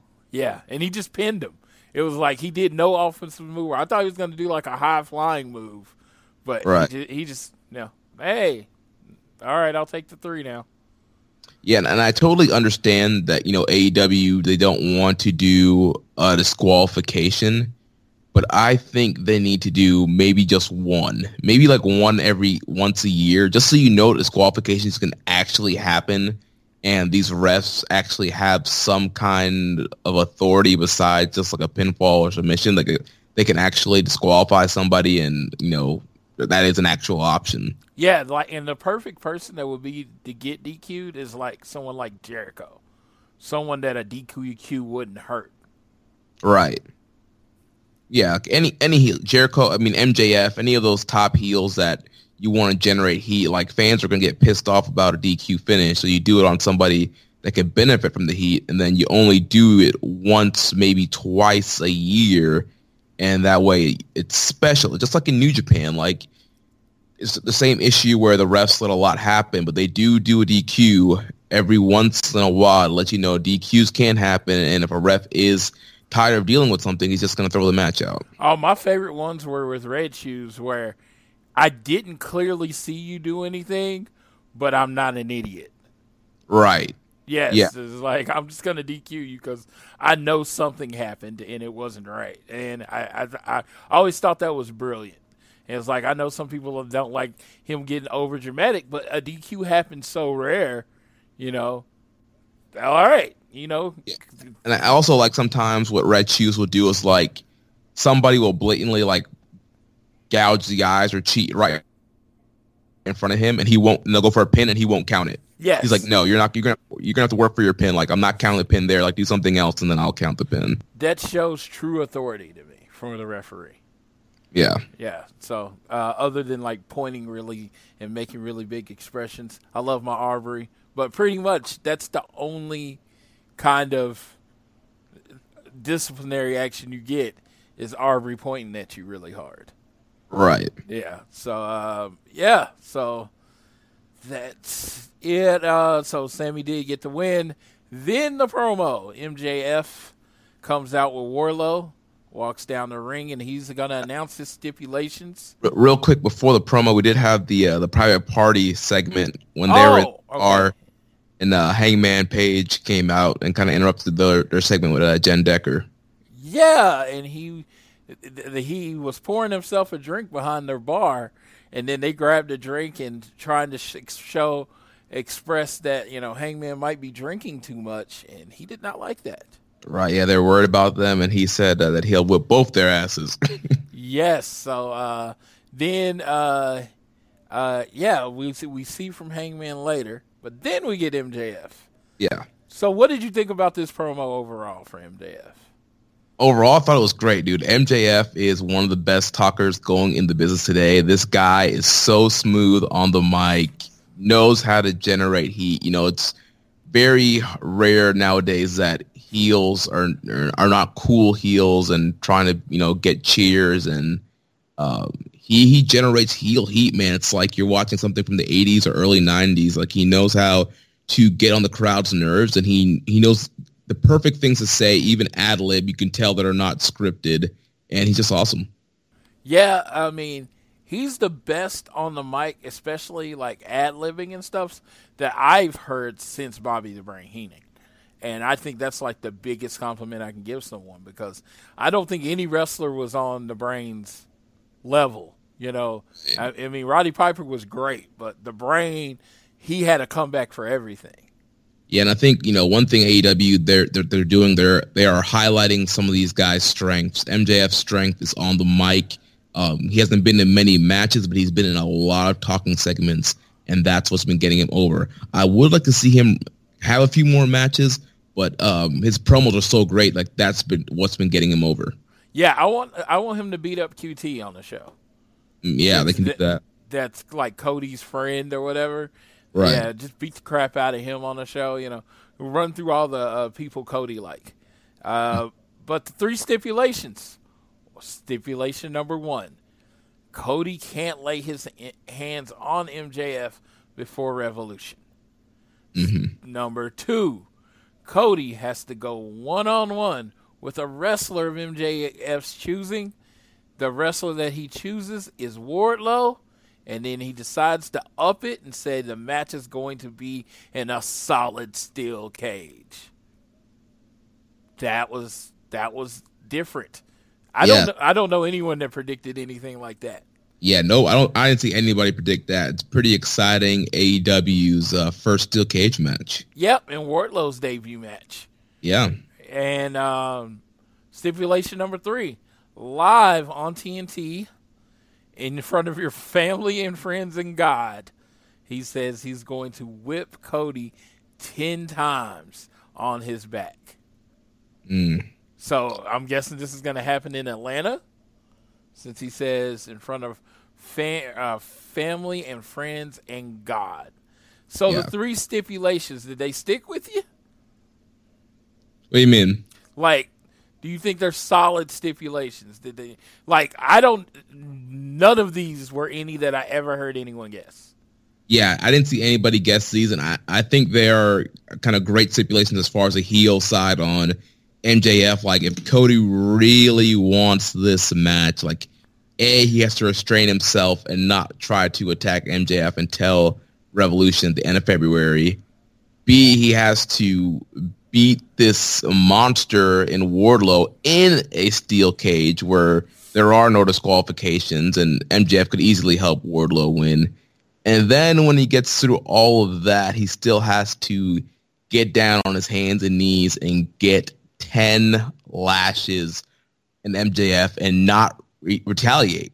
So it's literally stacking the deck against Cody. It's getting a lot of uh, sympathy for Cody, and it's a great way to see like how bad do you really want this match. Yeah, I mean, you got to want it pretty bad to get whipped ten times, man. I thought this was, I I thought this was one of those things where, like, when people were asking me, I was like, the dog. I mean, I really had no guess, and I I am pretty happy with these stipulations, and it does a great build. So you got a steel cage match you can build to. You got the whipping you can do on a different other week, and then you can tease MJF, keep doing shit to Cody to try to get Cody, you know, to hit him. Right. Yeah. There's plenty of segments that build up that can they can do one of those eight weeks that build to the pay per view. All right. So yeah, I thought that was really cool, and he's gonna uh, he's a, oh, what is his line? Each scar will remind me that I'm uh, be a reminder that I'm better than you, and you know it. It's And, crazy. and, and for that segment, as soon as he announced that, I was just picturing, um, you know, the Tommy Dreamer Raven segment. oh yes, thank you, sir. May I have another? Yeah, thank you, sir. May I have another? I could see Cody saying something like that as he's getting whipped by MJF. God, that's gonna be so awesome.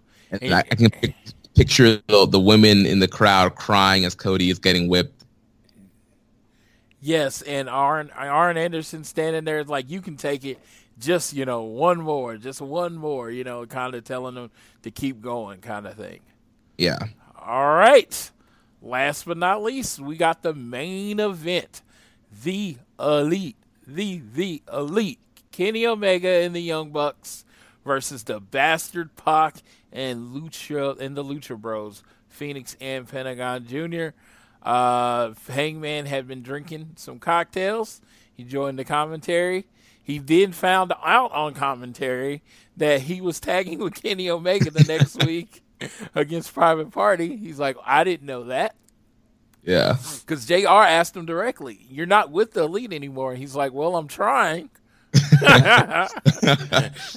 Yeah. And um, also, when they were like writing down stuff, they had like, that quick segment with uh, Riho in the back. Yeah, oh yeah. And Britt Baker actually it came from the heart. I could see that and it actually was very believable. I don't how did you take it?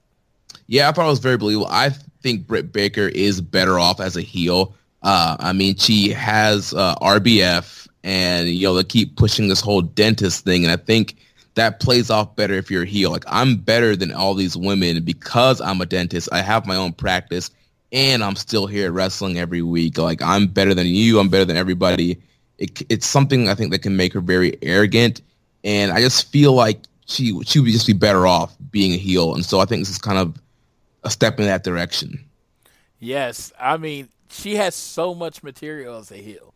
Like the fact, and, and if she wants to use it, I am okay with her not using it. She is your own person. But the fact that she's with Adam Cole, oh my God, she could put that over and get her so much heat.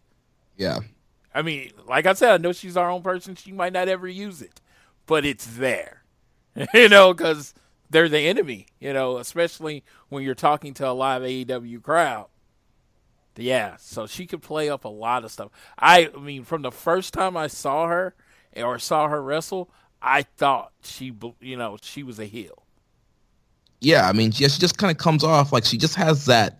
There's just something about her, like the it's her presence. It's kind of like she has like I'm I'm that better than you kind of vibe about her, and not in a good way. It's like almost like a mean girl kind of way. Yeah, I yeah, absolutely. And and it's just it, it is like she seems so uncomfortable playing a face. Yeah, Yeah, so uh, I I think yeah, get get her in there, let her play the character that she is, uh, you know, that she's more you know comfortable with, and that's what I and I think she like the way she talks. I think she will be good on the mic as a heel. Yeah. I think she'll be much yeah more comfortable, and she can just truly like this promo right here, like how she let Riho have it. Like you know, you you come in, you steal the win, and you go away. I'm here every week. I have my own practice, and I still manage to show up and wrestle. And but you just want to you know come in and come out as you please, and so I think she keeps you know cutting promos like that. She's gonna she's gonna get somewhere. And she called the win a fluke, which is such a heel thing. Right. Yes. Uh, so the best way to describe this tag team match for all of you, for people that are familiar with Social Suplex and happen to listen to One Nation Radio, this match was Rich Latta's pro wrestling.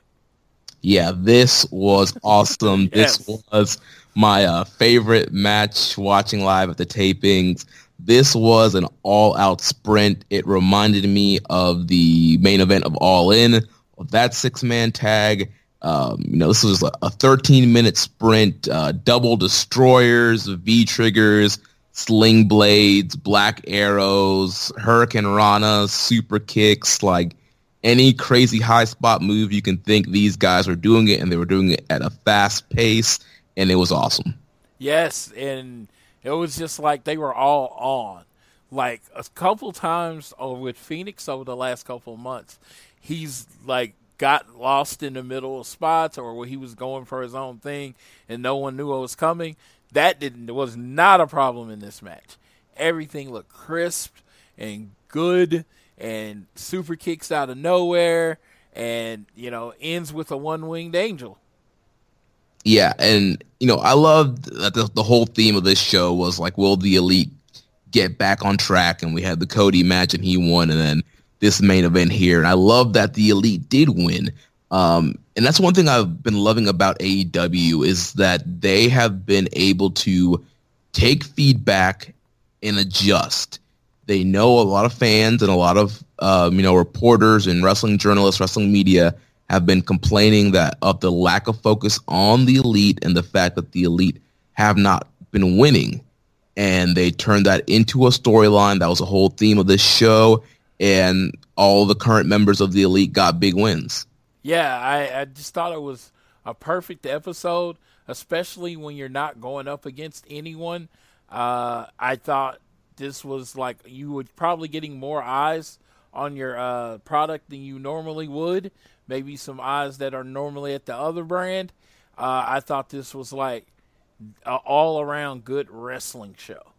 Yeah, from yeah, from opening to closing, yeah, this was a great wrestling show. And you know, as soon as I saw this card and I knew that NXT was doing their awards show, I'm like, yeah, they're they're going to get close to a million tonight. Yeah, and they, they did. They did. Um, the exact number it was really really close 967,000 uh, to NXT's 548,000 which I have to tell you the NXT number is impressive cuz they didn't put on one match right well, they, they there were there were uh, replays of takeover matches though. Yeah, it was just like an award show. So I was really, really like that. I mean, if I was NXT people, I'm like, we didn't even run a live show, and we still got five hundred forty-eight thousand, which is pretty amazing. So, uh, but yeah, nine hundred sixty-seven thousand strong numbers in 18, 18 to thirty-four. I think it was uh, four hundred sixty-seven thousand to 195,000. And of course, Dave Meltzer always lets us know that uh, that you know DVR numbers generally bring the total up to that 1.4 million they got from the first week. But right. We're just worried about the live 967,000. Very good week. Very strong showing. Like I said, I had messaged a friend and I was like, because honestly, the doom and gloom really didn't get to me, but it, it, it made me start questioning things. Yeah. So so it was like, oh, okay. So I saw this number. and was like, oh, okay, we're all right. Because that and, that was the whole thing. It was just. Okay. Yeah, and one more thing about the main event, something that uh, uh, kind of alarmed me a little bit, and I don't know how. well, I guess watch it back, but um, but the elite entrance when they came out, it was one of the the weaker pops that I've ever heard for the elite. And I've seen these guys in action a lot in the last two years, and they always get huge pops as soon as their music hits. And I don't know if it was because they came out with the being the elite music or if the crowd was getting tired. But it didn't seem as loud of a pop when their music hit. Yeah, the, the, you know what? I did not notice that at the time, but now that you bring it up, I kind of remember it, and that's kind of yeah, that is kind of weird. W- were you cold? Because I heard it was a little chilly out there.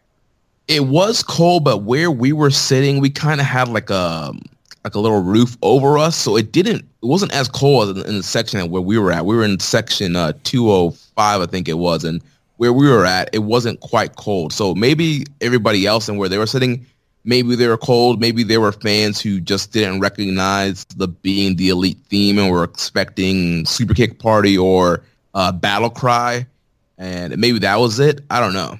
Yeah, I mean it could be any of that, but that is kind of weird that they didn't get the pop that know like you were used to hearing, and that, you know that's the good thing about having you in there because that's not something I don't think we would have picked up on from the outside of it. Right, because uh, you know, and yeah, Young Boy was with me and a couple other friends of the show, and I remember he looked over at me and he was like, "Bro, like." That's not the pop these guys should be getting. Like this should be a lot louder. Like we've been at Ring of Honor shows. We were at All In. Like we we've seen these guys, we've heard these guys get monstrous pops, and like this wasn't what I was expecting. And I feel like the Lucha Bros got a way bigger reaction at first than the Elite did. Well, the Lucha Bros, when you know when the shows, you know when this show started, I said I thought Rey Fenix and Pentagon were going to be the breakout stars because they were on Impact.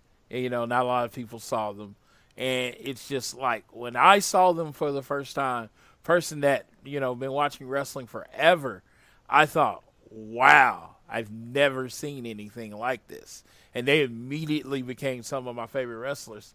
And I think uh, I think that's what's happening with a lot of people. And I noticed Pentagon first, but then I saw Rey Fenix work, and oh my god! I mean, I always say he he's probably one of the better best wrestlers in the world, and it's not. Right. Yeah, I think he's right there. So uh, I also think that um the fact that the Lucha Bros, I feel like they've they've been winning a lot more than the Elite. And I do think those wins and losses do play into who people are getting behind. And yes, this is all elite wrestling, and it's you know the elite brought us to the table. But the Lucha Bros are a team they've been spotlighting and have been getting wins, and so and you mentioned just how you know charismatic Pentagon is and how um, amazing Rey Fenix is in the ring. So they're starting to draw some of these fans behind them yeah, that spot where Pentagon takes off his glove and he throws it, and Kenny kind of doesn't even move and catches it, and it slaps him with the glove. Oh my god, that was I popped hard for that one. and I was like, man, this is this is awesome. I love these. I love when Kenny gets in the ring with Pentagon. You know that that match was at All In, and it was just a hell of a match. And I just, yeah, anytime these people can get in the ring, and honestly, it generally doesn't even matter who the Lucha Bros partner is, it's going to be a hell of a match. This time you have one of the best wrestlers in the world in the Bastard Pac. You know, he only adds to it. And everything all the rest of them can do, Pac can do it too. You know, so it, it, it's like it wasn't like you brought in somebody that couldn't hang. And something I don't know if people notice this or not too, but this was the match that was originally advertised as a main event for Fyter Fest before there was the whole visa or whatever you issues with PAC, and they had to pull in uh, Laredo Kid. So it was pretty cool that they went back to this match that they weren't able to deliver earlier uh, last year. So, just saying, you know, eh, for all these people that panic and got their hands waving, rabble, rabble, rabble, rabble, rabble, because you know you have to switch a match from one week to another. You know, AEW generally finds a way to get you. They they they find a way to make it up to you. You know, right? So I mean, even if they didn't do this match, I thought Laredo Kid that night was an excellent repa- replacement. And Laredo Kid is another phenomenal guy that I expect to kind of get some more U.S. dates this year and break out. So they didn't even have to run this back, but yeah, they ran this match back, and then with the whole women's title picture, we're getting the Riho Kris Statlander match next week. Yeah, and that's what I was like. Uh, uh, I had a friend that said, you know, that made him look stupid. I was like, I'm like, are you serious? I was like, if you listen, you watch the other company, as I have so lovingly called them, they promise matches and don't deliver all the time. Yeah. All AEW did was push the match back a week. Are right. You, I saw a lot of people that were like, oh, they advertised this match for weeks and now they're switching it. I'm like, first of all, I think it was like two weeks that the match was advertised, and the match is still happening a week later. Now, I do think they should have probably figured that out ahead of time, and that way, like we were saying earlier, like they could have just did a normal match here and then really pushed that match next week. But it is what it is. I think it's great that uh, Kris Statlander. It shows her character that she wanted to, um, you know, keep her word and uh, stick with her date at Bar Wrestling, and it shows that AEW is willing to you know work with people like that as well. So I think it's good that she stuck to her commitment, and we're still getting the match next week. I mean, I am sad I didn't get to see Kris Statlander in person. I am in love with an alien, um, but you know, one of these days I will get to see her uh, live in action. Yeah, you definitely. I, I, I mean, I could see that definitely happening. Uh, she, it was funny. She did the week before they came to Dallas she did her uh, a meet and greet before the show, and then when my week she wasn't you know even on the show, and I was a little, yeah. you know I was a little annoyed. But actually, you know it's funny? We actually did see her in action at um, Shimmer in New York. but I had no idea who she was then, and it just went right over my head. Like I don't even remember the match. Um, and you know now I'm in love, and I, I want to see her any chance I get. oh man, it's like the crap I get from uh I get, I get from Young Boy when I was at that uh new I think it was the New Orleans show, and he's like, "You were there with this person, this person, this." I'm like, "Yeah," but I was tired and I didn't know who they were, so I right I didn't pay attention. I mean, I don't know about anybody else, but WrestleMania is a long day. You know, yeah. yeah, it's a very very long day, and it was at the end of a very very long day. I only went to the show because it was across the street from Axxess, so it was like, oh shit, I don't want to go back to the room yet, so I went to the show, and yeah. and Suzuki was on it. That's why I went. I, I had never seen Minoru Suzuki live, so I wanted to see that. But uh, yeah, I remember that, but I don't remember a lot more of the show. Now I do have a question for you coming coming off of this main event. So clearly, they have been building up. You know, Pac wants a rubber match with Kenny, and also they're been teasing Kenny versus Hangman. Which match do you think they're going to do at the pay per view? Do you think they're going to go with the Pac um, Omega three, or are they going to do uh, Omega and Hangman? I think they're going to go with Pac and Omega three. Okay. I just I I just think it's it's a it's a pay per view quality match. They might build it up to where the winner gets the next title shot because mm. that'll then lead if if if they're doing like a pay per view, the big title shots at a pay per view, that would lead into double or nothing and the main event of Double or Nothing last year was Jericho and Omega. Let's do it again before the title. Right. Yeah, I think. I mean, if I'm if I'm just kind of fast forwarding, seeing what's logical, and you know, because I, you know, everyone to me, the goal the goal will be to get it on Omega eventually. So. Right. Yeah, I think yeah, Omega his kind of story right now is to get in that picture and beat Jericho and get that AEW title. And it would make perfect sense a year later, he finds himself right back in that position and he has the chance to actually to be able to beat Jericho. Yeah. He comes in prepared. You get a good few month build and, you know, the elite versus the inner circle type thing. I think that'd be pretty awesome. Now, but there is one monkey wrench though. Uh, Chris Jericho would have to get past Jon Moxley. Chris Jericho would have to get past Jon Moxley. Which there is a story for Mox and Omega because technically these guys have not wrestled yet. So you could have Moxley win the title and you do um, officially, legally, uh, Mox versus Omega for the title. Oh yeah, that would be another big draw. That would be another big draw. I just I think you know I think either one of those could definitely happen. Uh, I like Mox on. I like Mox in the position that he's in. I don't think, and this is uh, this is just for optics.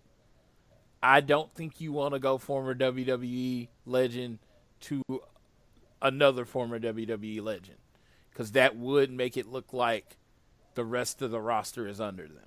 Yeah, like yeah, personally, I think the better story would be to do um, Omega Jericho and have Omega take it from Jericho. I mean, it's already going to be kind of weird that the main event, the next pay per view, is going to be two former WWE guys in the world title picture, and I'm sure we're going to hear a lot of people complaining about that. Um, but I mean, there's the two hot guys, and it's going to be a great feud.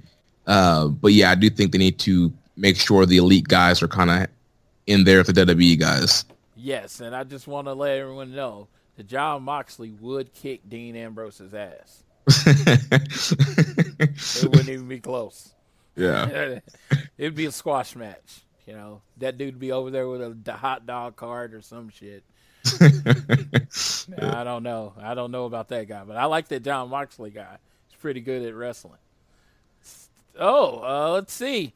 The, the reason, now we get to the reason that we brought you on. The big, the big, the thing that the thing that the nerdy wrestling world is talking about. So I know a lot of casual fans don't even know this is going on, but it's Wrestle Kingdom 14, And why would we be talking about Wrestle Kingdom 14 on an AEW podcast? Well, we got two of the biggest stars of the AEW, the aforementioned Jon Moxley and Chris Jericho, respectively, are on the show. So let's talk about the U.S. title match. That's on the first night. We got Lance Archer going up against Jon Moxley in a Texas death match. The Japanese style Texas death match.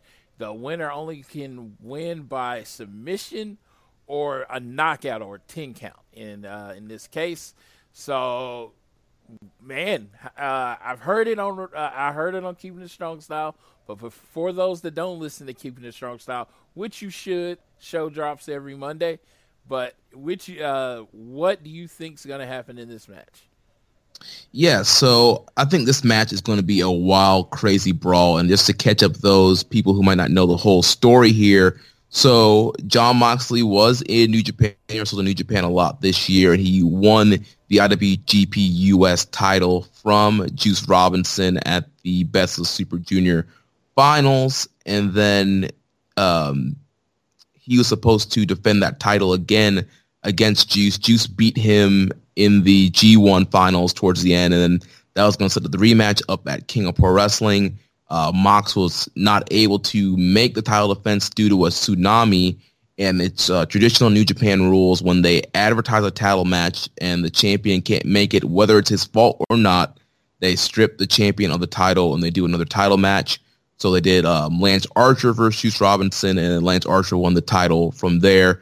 So Jon Moxley is coming back to challenge for the title that he technically never lost and it's going to be this Texas Death Match. And I think it's going to be a wild, crazy brawl. These guys are going to be battling all up and down the Tokyo Dome. They're going to be putting each other through tables. It's going to be a very intense matchup, and I'm really looking forward to it. Yeah, I am absolutely looking forward to it. Uh, I I said G1 Moxley is my favorite version of Moxley. Uh, just putting on killer match after killer match and just being this vicious hardcore guy that'll do anything to win. So you're going up against the murder hawk monster, Lance Archer. I just think it's going to be violent. There is not going to be any lockups. There's not going to be any headlocks. It's going to be a fight. I see, personally, I see Moxley coming out as the victor because, you know, as I keep up with the show and watch the big shows, I think the original story, in my mind, was to have Robinson get his title back from Moxley, but then right, Moxley, yeah. Moxley couldn't make the show. So I think this is a way of reverting back to that original plan. Exactly. Yeah, the plan was, you know, for, at King of Pro Wrestling for Juice to get the title back, beat Mox again, and that would have elevated Juice, which they're definitely looking to do, especially coming this year with all the America shows. And yeah, they weren't able to do that. So a, they get to reward Lance Archer one for just having an amazing year and stepping up in that singles division and reward him too for just being able to step in kind of at the last minute there in that US title picture. So you reward Lance Archer, you get him a big single spot on the Tokyo Dome against one of the hottest stars in all of wrestling today. You reward him there, and then you get the title back on Mox, and then you can do your original plan, what you were going to do. So the winner of this match will face Juice Robinson on night two. So we both think John Mox is going to win. He's going to face Juice on night two, and they can do the match that was supposed to happen at King of Pro Wrestling. And uh, Juice will then defeat Jon Moxley, be the U.S. champion, and get ready to, you know, uh, jump aboard New Japan of America with the upcoming uh, New Beginning in USA tour. Perfect. And then you have a perfect reason for Lance Archer to get another title shot because the last time him and Juice wrestled, he beat Juice and he wouldn't have gotten pinned by Moxley. Right. And so, yeah, I'm pretty sure one of these nights it's going to probably be Juice versus Archer for the U.S. title when they make their debut here in the Southeast later this month. And I think another good reason for Moxley winning, too, is like you, you have Jon Moxley in Japan. Why not book him twice? Like, get your money's worth with him. You have him on night one. You have the option to use him night two you're to use him night two. Uh, you know, we, we saw um, the positive effect that Chris Jericho has had on New Japan World subscriptions. And during the summer, we saw Mox's effects during the G1 on their subscriptions. So having Mox on there two nights, especially for casual fans or AEW fans, guys listening to this podcast who love Moxley, this is your chance to for New Japan to hook those fans on both nights, whether they're watching on New Japan World or they decide to go the FITE TV route. Yeah, absolutely. Uh, it's uh, one of those one of those win-win situations for for everyone. I mean, you know, Moxley's on TV more, and you know he's he signed with New Japan first, so I don't know if this finishes commitment or if they get a few more uh, weeks out of him, but it, you can get him out of the U.S. title picture and maybe give him a, someone else big. You know, right? I mean, he he immediately fits wherever you want to just because of his name. Right. Yeah. Everything I've heard, especially just from Moxley himself, he plans on continuing to work for New Japan um, in the future, and I expect to see him. I've heard that he's going to actually work more New Japan this year uh, in between AEW stuff. So I think we're going to see a lot more of him in Japan. And right now, you know, with um, New Japan coming to America, you know, Tony Khan doesn't want AEW guys working for competitors in America. So Jon Moxley as U.S. champion doesn't really work out because you can't have they wouldn't be able to have their U.S. champ defend on U.S. shows. So it doesn't make sense to get that on Juice Robinson, and then you can use Moxley in Japan. He, I could see him challenging for the IWGP title.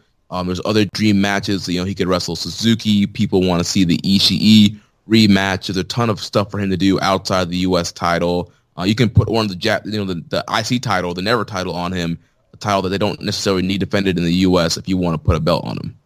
Absolutely. Well, the next match is my most anticipated match of the weekend. the fate of the wrestling world is on the line as Chris Jericho could wrestle, who could uh, be wrestling against my new favorite wrestler, Tanahashi, if he wins this. Tanahashi, I need him to win this match. he will get uh, even though I know how the results are decided in wrestling, he would get like an undying loyalty. Because I've never been a Tanahashi guy. Never. I always hmm. say it'd be like catching, t- to me, Tanahashi is like catching John Cena in year 12. Right. You don't have that history with him to have that love for him that everyone else does. And he's like slower and, you know, doesn't get quite as high when he jumps over the ropes and all that stuff. Which to me, that's as high as he's ever gotten. Because I just started watching them. You get what I'm saying? Right, I totally understand. It's, it's, any top star. I mean, if back in the day, if you came in late on the Hogan run, you might not not understand why people love Hogan. If you came in late on, you know, Shawn Michaels or any of these other top guys, and you don't see them in their fully uh, their full prime, yeah, it's kind of hard to get behind them. So I know a lot of people you know, who have started watching the last year or so, yes, you understand Tanahashi is an ace, but you might not truly fully have appreciation if you a didn't follow him from the beginning or gone back and watched, you know, some of that stuff, especially you know, leading out of the dark ages and into this kind of Wrestle Kingdom era and his run that he's had the last decade. It's it's hard to have that uh, emotional attachment attachment if you haven't done that all that. But yes, I will say this, and this is my biggest compliment to Tanahashi. He has the most violent looking uh, frog splash ever. Violent looking frog splash is what I was trying to say. Ever. I always said it. Like everyone else looks like a pretty move. His looks like an assault. Yeah, it looks like he, he's yeah. I'm trying to hurt you by driving my body through yours. yes, it's like Rob Van Dam's is pretty. He gets super super high. You know, Eddie Guerrero Guerrero's the first one I ever seen. Beautiful. You know, D'Lo Brown. He you know puts a little swag on it. I get it, but Tanahashi's looks like it hurts. Yeah, it, it, it looks like I'm only pumping because he gets me more velocity to land on you. I've always wanted to say that because like Tanahashi is like one of those things. I like I said, I don't get it, and when we have a lot of conversations, I'm like, eh, he's Tanahashi. But that's one thing I respect about him. When he does that move, I don't expect the guy to get up. Yeah, yeah, the high flat flows. Yeah, yeah, yeah, yeah. High fly flows. high high impact maneuvers in New Japan. Um, and yeah, you know, I, I love Tanahashi. I've, you know, I started watching Wrestle Kingdom nine or yeah, Wrestle Kingdom nine, and kind of the, the for a lot of fans when they were doing that pay per view with Global Force Wrestling, and I've kind of gone back and, and done my homework, so I do have that appreciation uh, for Tanahashi, and I'm very excited for this match with Jericho. Yes. Uh, just to get to what I was saying, Jericho's first Tanahashi's told. Uh, what was the magazine called? Uh, Tokyo Sports. Tokyo Sport. that If he wins, he was going to open the forbidden door, and he wanted to challenge for the AEW World Title. You know, the greatest thing I've ever heard in my life. And then uh, Chris Jericho said he cuts a promo saying basically he talked to Tony, let's get this done. You know, we're if you, if you win, of course you get an AEW title shot. So at this point, it's like I don't feel like New Japan Global, uh, NJPW Global t- retweeted it, and it just feels like there's something more there to me. I know a lot of I know the New Japan people and like the you know I listen to you, so I, I know about paying attention. I pay attention. I know the Jay White mole thing. Some people just go out on their own and just talk shit, and you know. But this one, I feel like maybe it's because I want it to be something more to it. It might be more want than Right. actual like yeah. But I feel like I feel like uh yeah, I feel like there's something there. Yeah, there's a couple things here. So first of all, so I think what they did was brilliant because going this is a semi main event of night two and being in such a high spot, this match has has been very cold until this angle has happened. Um, traditionally, Jericho in the past to set up his New Japan matches, yes, he does promos, but he also usually does make a surprise appearance and does a physical attack. We saw that in the Kenny Omega feud. We saw that in the Naito feud, and we saw that with the Evil match that he did at Power Struggle uh, 2018. But with the Tanahashi, the last we saw of Jericho in Japan was at Dominion, where um, he lost to Okada and he attacked Okada post match, and Tanahashi made a save. Since then, there literally has not been any physicality between Jericho and Tanahashi. It's only been Jericho promo videos. So this match has been real cold compared to all the other top billing matches on Wrestle Kingdom. So I thought it was a brilliant angle for Tanahashi, just using plain wrestling logic. Like, yeah, I, I'm beating a world champion. I if I beat him, I should I should be the number one contender. I should get a shot. And then Jericho running with it as well. So I thought that was great that they did that. It really puts a lot of intrigue in this match. A lot of people now have their eyes locked on this match because they want to see what's going to happen. Like if Tanahashi wins, like are we, are we actually going to get Tanahashi in AEW? Does this open up this forbidden door? Are we going to get this um, partnership that everybody has been wanting? Now, we've been hearing a lot of different things. I know Meltzer has reported the last couple of days that he's hearing that things have changed once again, and that the sides of they're opening up to a possibility, but nothing's set in stone yet. Um, we saw the the wrestlers in room service video with the Bucks and Kenny and Nakazawa kind of venting about how their run in New Japan ended and how they were mad about um, you know leaving uh, being kicked off of New Year's Dash last year, and then also um, you know we've had the issues with Kenny in the past where he said that somebody was stopping him from getting into the country. So we do know that there's still a little bit of heat on both sides. Like nobody in the New Japan office has really been clamoring to bring the elite back either. So it's it's hard, and I know you know we've heard also some rumors of of stuff that there could be a potential involvement of elite guys at the dome. We never really saw the signs of that coming true, but there's so much like it could something could happen or it cannot happen. See, and I agree, but th- let me conspiracy theory. Let me let me throw some things out there for you. Like, so Kenny Omega and the Young Bucks are around each other quite a bit, right? hmm So they could have released this wrestlers in room service together at any point in time, correct? Right. All right. So they could do this anytime, right? and then they choose what two, three weeks before New Japan's biggest show, right? Mm-hmm. To bitch about it. So they do that. Second, uh, like, uh, and on the room service thing, they could have talked about how hard it is being wrestlers and being producers. They could have talked about a lot of different things. But what they do, they rewound and talk about a year ago and how they are still bitter from New Japan. Mm-hmm. The Bucks conveniently, hey, we're not on social media anymore.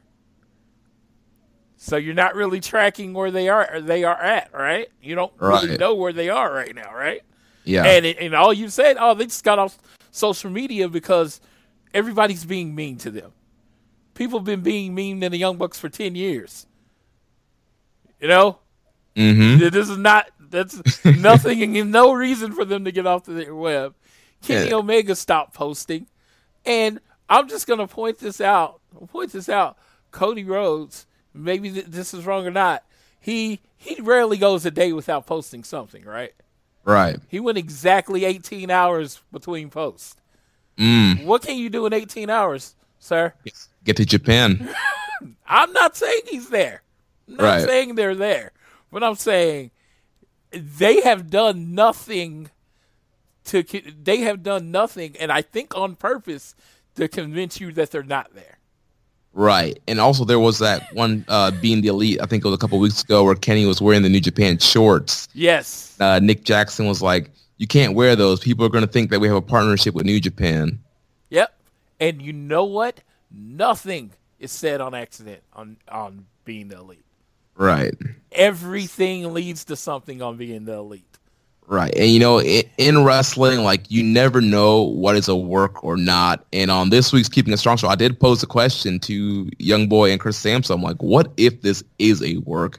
Like it it seems unlikely, but you like you, you laid the case out, Floyd, you laid it out very well. Like there's all these signs of things that are like it could potentially like there could be something there. There could be something more there. And I know Josh has been jokingly saying his prediction is the elite's going to come out on New Year's Dash, but wouldn't that kind of make sense if it is a work? They're complaining that they missed New Year's Dash last year, and then they show up on New Year's Dash this year. My I am actually going a little more aggressive than our our pals. I, I am going a little more aggressive than our pal. Uh, I think he, they're going to be in Japan this weekend. You think they're they're going to be on the Tokyo on World Wrestle Kingdom shows? I'm not going to say uh, the elite. I, I I feel like Wrestle Kingdom show. Okay. do. I do. If I if I'm going to fantasy book, I'm not saying I have any idea why they're going to be there, but if I'm going to fantasy book, I feel like it's time to get the vengeance on God. Mm.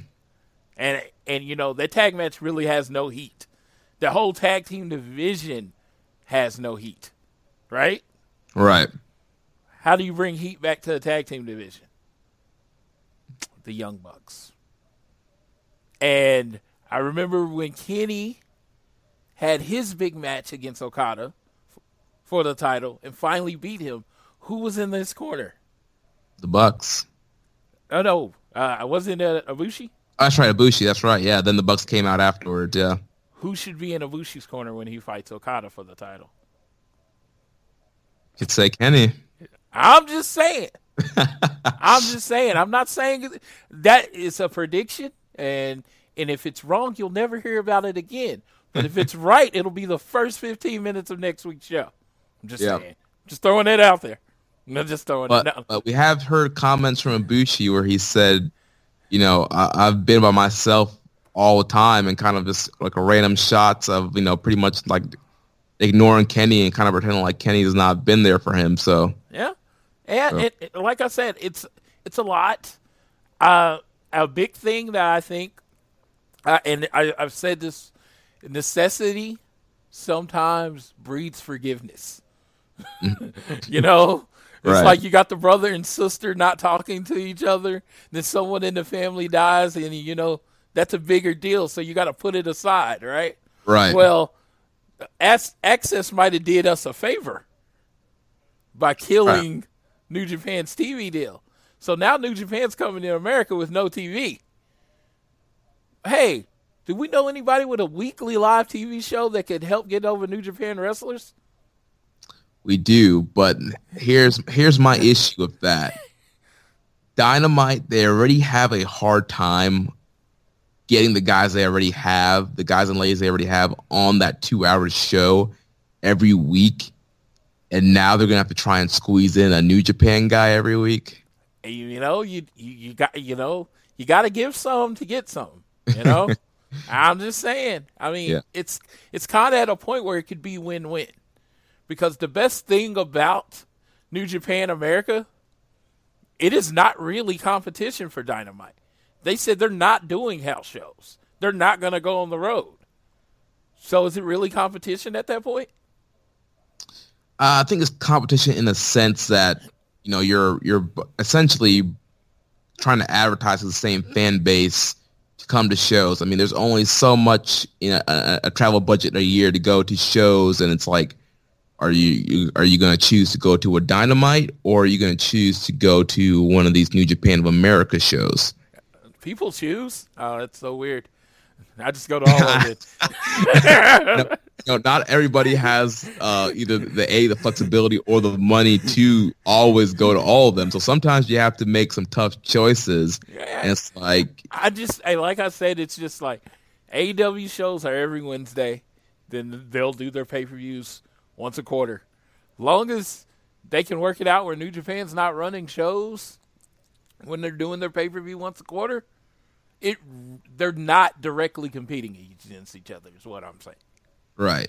And I, I think honestly the the relationship I think would be really beneficial for a lot of the younger AEW wrestlers because you know right now majority of them they're only wrestling once a week. They're not getting a lot of reps in uh, to really improve. And uh, if they were able to work these New Japan of America shows that are going to be on the weekends um, throughout the year, I think that'd be great experience. You know, for guys like you know like Private Party, um, Kip Sabian, some of these younger guys who could use some more reps and get them some more. You know, Sammy Guevara and you get them over there. You have them wrestling guys like Ishii and Will Ospreay and Okada and Tanahashi, and you know, Something very important is that New Japan has a juniors division. Right, that AEW doesn't have. So Sammy Guevara is maybe maybe he's in uh, what is it the J Cup, not Yeah, Super J uh, Cup, Best- and Best of Super Juniors. Yeah, best of the Super Juniors. You know, you have all this more flexibility for the wrestlers that gets them more exposure, and you don't effectively have to have a house show. right. So I don't know. I feel like it. I feel like it makes so much sense. How does it not happen? But this is wrestling, so you really Here- can't just say that. Right. Here's what I'll say: never say never in pro wrestling. You know, there are wilder things that have happened. Like if New Japan and AEW work together, like honestly, I don't really see that. That wouldn't be like oh a cr- such a crazy idea. We've seen way crazier things in wrestling, you know, over the last 30 years that have happened. And so never say never in wrestling. We're not saying it's going to happen. We're not saying it is happening. It's not going to happen, but there's a potential. There are some signs. You never say never. I, I, It, it, could- it could happen. I am going to stay in a level of uh, I, what is it? Cautious optimism. Yeah. That's where I'm going to live. The the one thing that's going to be a factor is whether or not New Japan does want to get its own TV deal in America. Um, they said as of right now they don't they're not planning on getting one, but I know Rocky sent a tweet out asking where you, would you like to see new, what channel would you like to see New Japan on, and they're they are planning on doing a lot of New Japan America shows this year. So if they do end up getting a TV deal, I think that might be a roadblock um, in a potential partnership with AEW. But they choose to stick with the New Japan uh, world model and not worry about TV, then there's more of a chance of that relationship uh, opening up. Yeah, if I was Turner, I would have jumped on the New Japan thing, and but New Japan, as soon as they found out they didn't have a home, you know, just if you could do, let's just say you could just do Wrestle Kingdom, uh, you know, the the four big ones, the big ones, the Wrestle Kingdom, Dominion. What are, what am I missing? Uh, Power Struggle and uh, King of, yeah, King of Pro Wrestling. Let's just say you could do those and not necessarily do them live, but have them all on same day. You're going to get people watching it on TV, Mm-hmm. and it's just like I, any channel I think would be smart if to have New Japan Pro Wrestling. But you know, I'm just a big fan of New for Japan Pro Wrestling. So Yeah, I mean it's it's a great product. It's an excellent product, and I think yeah, there there are channels that could benefit from it. Um, you know, Adam Swift, he was the guy at AXS that was responsible for that relationship and getting um, New Japan on AXS, and he was one of the guys that was um, let go when uh, Anthem bought AXS. They shut that whole uh, Dallas office down. So, you know, keep an eye out for wherever Adam Swift lands. If he gets another job with another TV channel, that could be a potential in uh, for New Japan in the future. Absolutely, and I, I, you know, I'd be happy for him. It's like I, I know I come off as very aggressive against the WWE. I have no problem with New Japan, other than the fact that you know they kind of broke up with the elite. But it's kind of, you know, it's kind of. It, it, they was like, hey, I'm gonna do this other thing, but I still want to hang out. New Japan's like, no, we're cool. it's like, uh, cold shoulder. No, I'm not calling you back. No, no, but it's crazy. It's it's crazy how this whole situation went down. Uh, you know, Tanahashi and Jericho kind of hold. Well, you know, the New Japan Gedo holds holds the power right now. Right. And I, I think a, a big step in that direction is like you mentioned, like New Japan, like retweeting and putting the Jericho video on their site and mentioning the three letters AEW on their YouTube channel, on their social media, because majority of the year they were not mentioning Kenny Omega or the Bucks or AEW on air whatsoever. But in the last few months, we've heard them mention Kenny's name. They're now going. They're now using this whole AEW storyline that Tanahashi and Jericho are working with. So Yeah, I'm just like Tanahashi wins tomorrow morning or tonight. Then you know maybe gets his title shot at Bash at the Beach. You know, one of those a week, uh, one of those shows, and then you know Jericho wins, of course. But you say, oh, you know, you can see the action of all these New Japan people as they come to town, or whatever. You know, right, it it works. It doesn't have to be one match. Doesn't one match in each uh, show doesn't have to equal a full partnership. But you know, dip that toe in the water.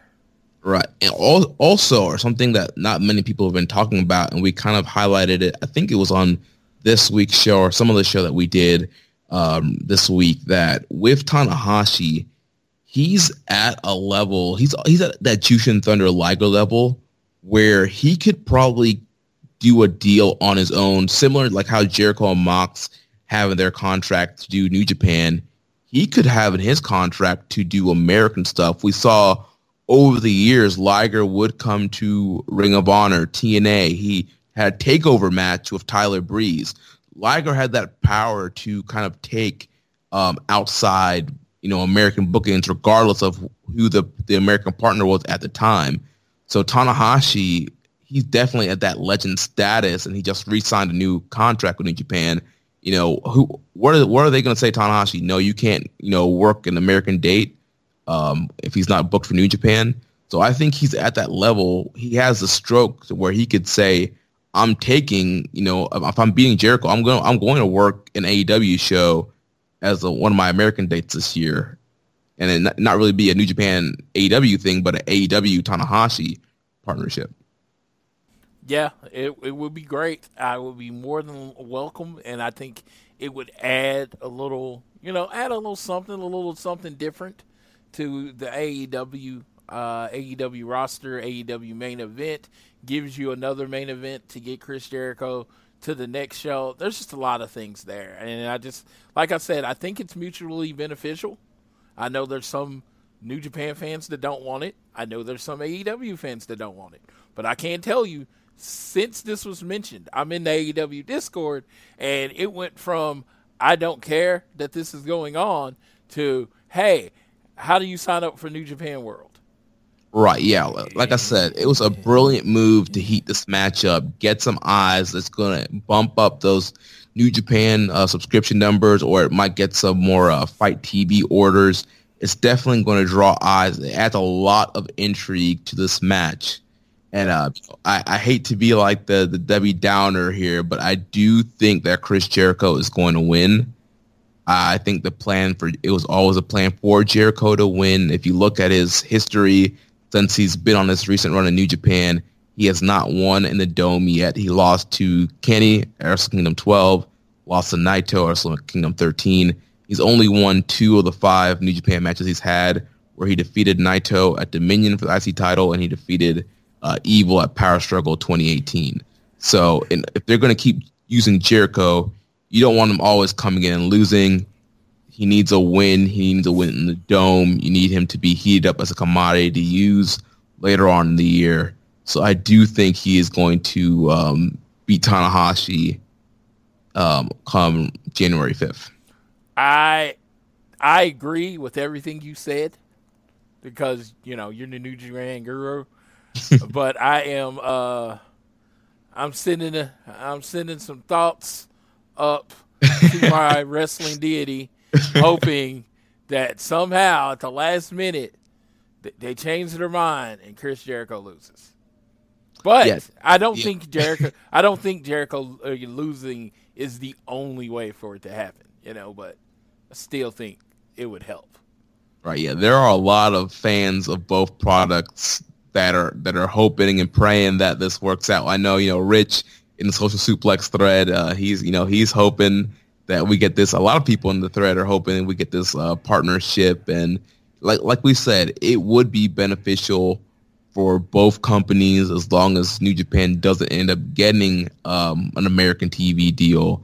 Um, it would be a great way to you know add a little something uh, different to Dynamites and pay-per-views by featuring a New Japan guy every once in a while, and then it would be great for the young guys in AEW to get some more reps going on the New Japan America tours. Absolutely. Absolutely. So for next week's uh, Dynamite, um, we got a few things. Brandi's going to show up on the show. Doesn't really say what she's going to be doing, but Brandi's going to be there. They are going to be uh, doing an ode to the kings of Southern Wrestling. Is how is that how they put it? I thought it was like something like Memphis Legends yeah, Memphis Appreciation. Legends, yeah, Memphis Legends Appreciation. So a lot of people are going to be showing up. I take it, but the matches we know of: Sammy Guevara versus Christopher Daniels. Um, uh, uh, I think Rich Latta is correct, as he so lovingly put it. Uh, Sammy's going to run through some old people. Yeah. yeah, and then we get Hangman and Kenny versus Private Party, I truly, I honestly think this is when Hangman's going to turn. Yeah. Do you, do you think that Private Party's going to win? Oh, yes. I think Hangman's going to give, oh, give old Kenny the buckshot lariat again. and Or actually, maybe Kenny gives Hangman the V trigger. And that's how Private Party wins. Because, you know, wrestling, they tend to try to go the other way and then Hangman doesn't take it as nice as Kenny took it when he got Buckshot Lariat. Yeah. Yeah, so I you know I think that I think that breakup is pretty imminent. I don't think that it's going to stretch out more than one or two more weeks. Yeah, yeah, because you know you got to build to the match. Um, let's see. I think that's it's. Did I? Oh, there's the uh, the oh, Rhodes Brothers versus Lucha Bros. Yeah, two more. Rhodes Brothers versus Lucha Bros. Huge match this is one of those ones that could be a two or it could be a four.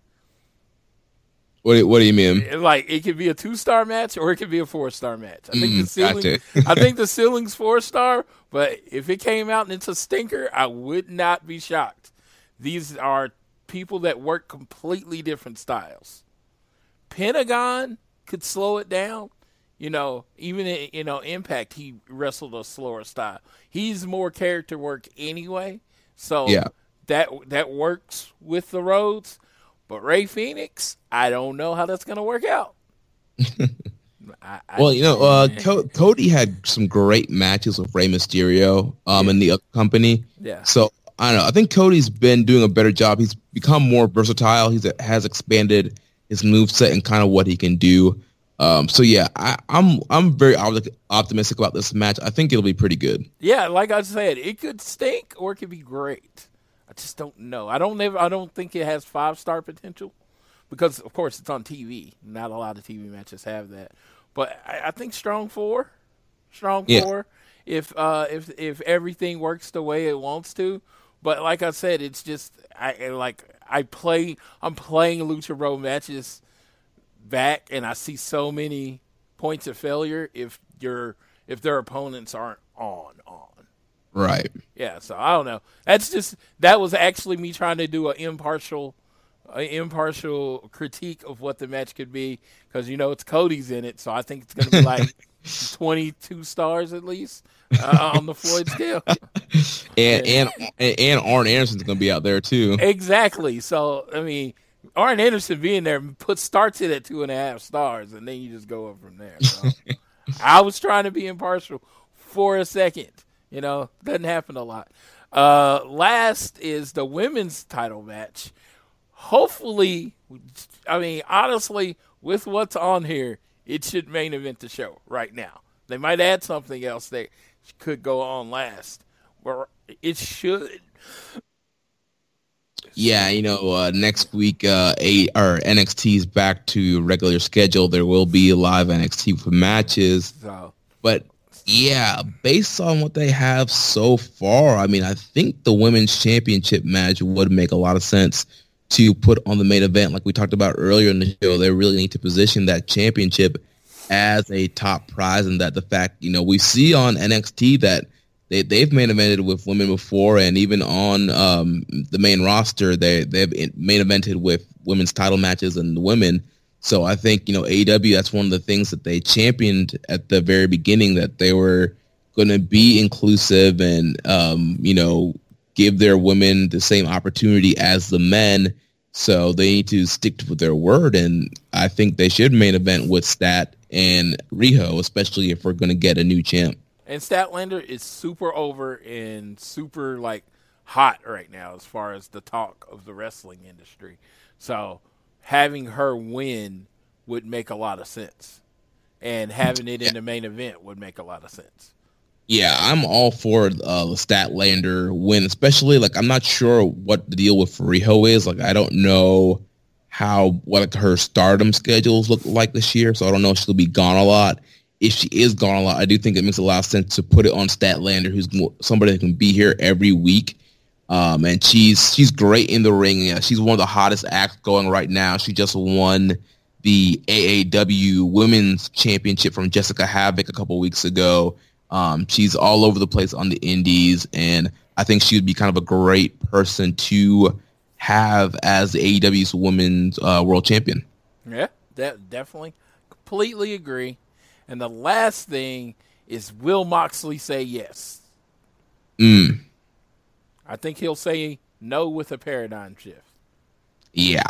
Or or could we have the um, like we were saying? Could he say yes and kind of te- you know be a part of the inner circle for a couple weeks and then turn? Yeah, I see. Like with him, I mean, the way I'm envisioning in my head is the immediately like he puts the takes the shirt, like puts it on, gives Jericho the hug, and then hits him with a paradigm shift and leave. Mm. Like Yeah. it like gets them like really close to the point where everybody's not thinking about coming into the ring, you know, so he can get away. Yeah. you know, but that's kind of how I see it in my head. Maybe it's wrong, maybe it's right. I'm looking forward to it. Uh, yeah. Uh, so th- that'll be dynamite for next week from South Haven, Mississippi, which I guess is a suburb of Memphis. Yeah. which is yeah, that's kind of weird. You know, because Memphis is in Arkansas and Tennessee, but the Memphis show is in Mississippi. Yeah. Yeah, it's it's just weird. I don't know how that works. I don't know how the South works, but that's just that just seems weird to me. Well, do you got any? Uh, Jeremy, do your plug, sir. Tell everybody about everything. Yeah, so like uh, Floyd's mentioned, you could listen to Keeping It Strong Style. Usually drop um, every Tuesday right here on the Social Suplex Podcast Network. Like we mentioned at the beginning of this show, you can subscribe um, to Social Suplex Podcast Network and you get all the great shows that we have to offer here. And we drop every Tuesday. You can find us on you know, pretty much any podcast app that you like. We're also on YouTube. You can also visit our homepage, socialsuplex.com. You can follow me on Twitter at Jeremy L. Donovan. Keeping a strong style, you can follow at KI Strong Style, and you can follow the mothership at Social Suplex. All right, and for me, you can follow me at Floyd Johnson Jr. That's my name. So yeah, I'm kind of boring with that. And then or the show at AT Elite Pod, and uh, of course I am in Discord, and it's all honestly again very boring. Floyd from All Things Elite. That's my whole name. uh, and then uh, Amy's in uh, Discord under Phoenix. Uh, next week we should be with Tiffany doing the show as we get ready to build the build up to Bash at the Beach. So, and to all the people that listen that are going on the cruise, have a great time. Uh, I know that's a big part of the Bash and the Beach situation. Uh, make sure you are uh, go to voicesofwrestling.com, download the New Japan uh, New Japan book ebook. Jeremy's in it. Read his section. Tell him what you think about it. I am definitely going to read it, and you should be honored because I don't read very often. I really don't. I mean, I know that sounds weird, but No, honestly, I, I'm not a big reader either. Like I, I read. I know it's bad. People, you know, frown on people who don't read a lot, but I just, I don't know. I just don't find it very entertaining. I rather watch wrestling or do a podcast. So yeah, no, and this is how I, I'm like. I'm. Not, I- I'll say it like this: I love Harry Potter, but I can dedicate a day to reading the book or two hours to watching the movie. yeah, I get this, you know, a similar story, but a lot less time. And then I watch wrestling. You know, I watch live sports. You always wonder how I watch as much stuff as I watch. So right. yeah, I because I don't read. That's how I do it. no, but um, uh, yeah, definitely check out that Voice of Wrestling ebook. It's uh, you know over three hundred thousand words with um, a ton of contributors, and it is a uh, pay what you want model. If you buy it from PayHip, the suggested price is five ninety nine, but you could get it for free. You could pay more. If you get it on Amazon, it is the five ninety nine price on Amazon because they have they have to put a price on Amazon. So you could download it for free, and if you really like it, go back and um, you know pay for it. And I think it's it's definitely it's worth way more than five ninety nine in my in my eyes. So uh, definitely uh, check it out. And you know all the contributors um, do get a little piece of the pie at the end of the day. So uh, if you do buy it at some point, I'll I'll get a little you know I'll get some cents from um, the right from the work. So yeah, and the names in it are like a who who's who of wrestling podcast. You know what I mean? And wrestling Right. writers and all that kind of stuff. So you'll see names on there and people that you knew, people that you can follow on Twitter, and you know get more into this wrestling game. Uh, I definitely, like I said, uh, you know, I I I bought it last year. I bought it this year. I kicked a little money in, and you know, because I want them to continue to do it, and I want to support my friends that do what I do.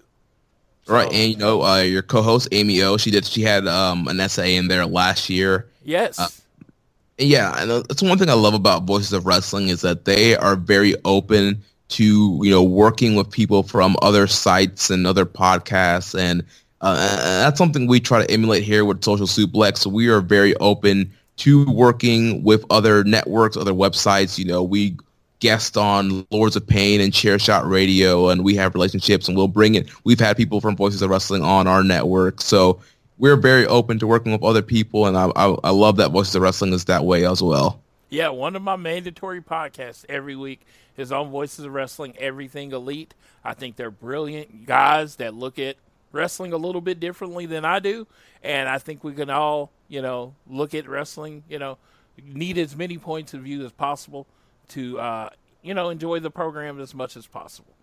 Right, and the same for me. You know, I listen to the Super J Cast on their on their network, which is their New Japan podcast, and uh, you know we're friends with uh, Damon and Joel, and we all we have constant communication back and forth with each other. We met up in uh, New York in person for the first time, and so you know Damon has been a, a big fan of keeping it strong style, and has let us know what a great job we were doing. So you know we both listen to each other's shows, and you know there's room in the market for multiple New Japan podcasts, multiple AEW podcasts, and we can all be friends. We don't have to you know have a, a wrestling war over podcasts. Absolutely, absolutely. Uh, you know, like I said, everybody's accepted. Everybody's welcome. We we try to, you know, when we go to these shows, we hang with whoever's there. So that's how we want to. That's the type of environment that we want. Just not, you know, in our re- regular lives, internet lives, everything that we do. We just want to all be about acceptance and be about being friends with everyone. Right. So, all right. So uh, that's all you got, Jeremy. Yeah, that's all I got, man. All right. For thank you again for being on the show. I appreciate your time. I appreciate you sticking with me through the technical difficulty. Uh, no problem. that that went really really crazy. But uh, to all of you, just uh, just reminding you, like I do every week, make sure you download the show, and no matter what, if it's home, work, or school, always do your best to be elite.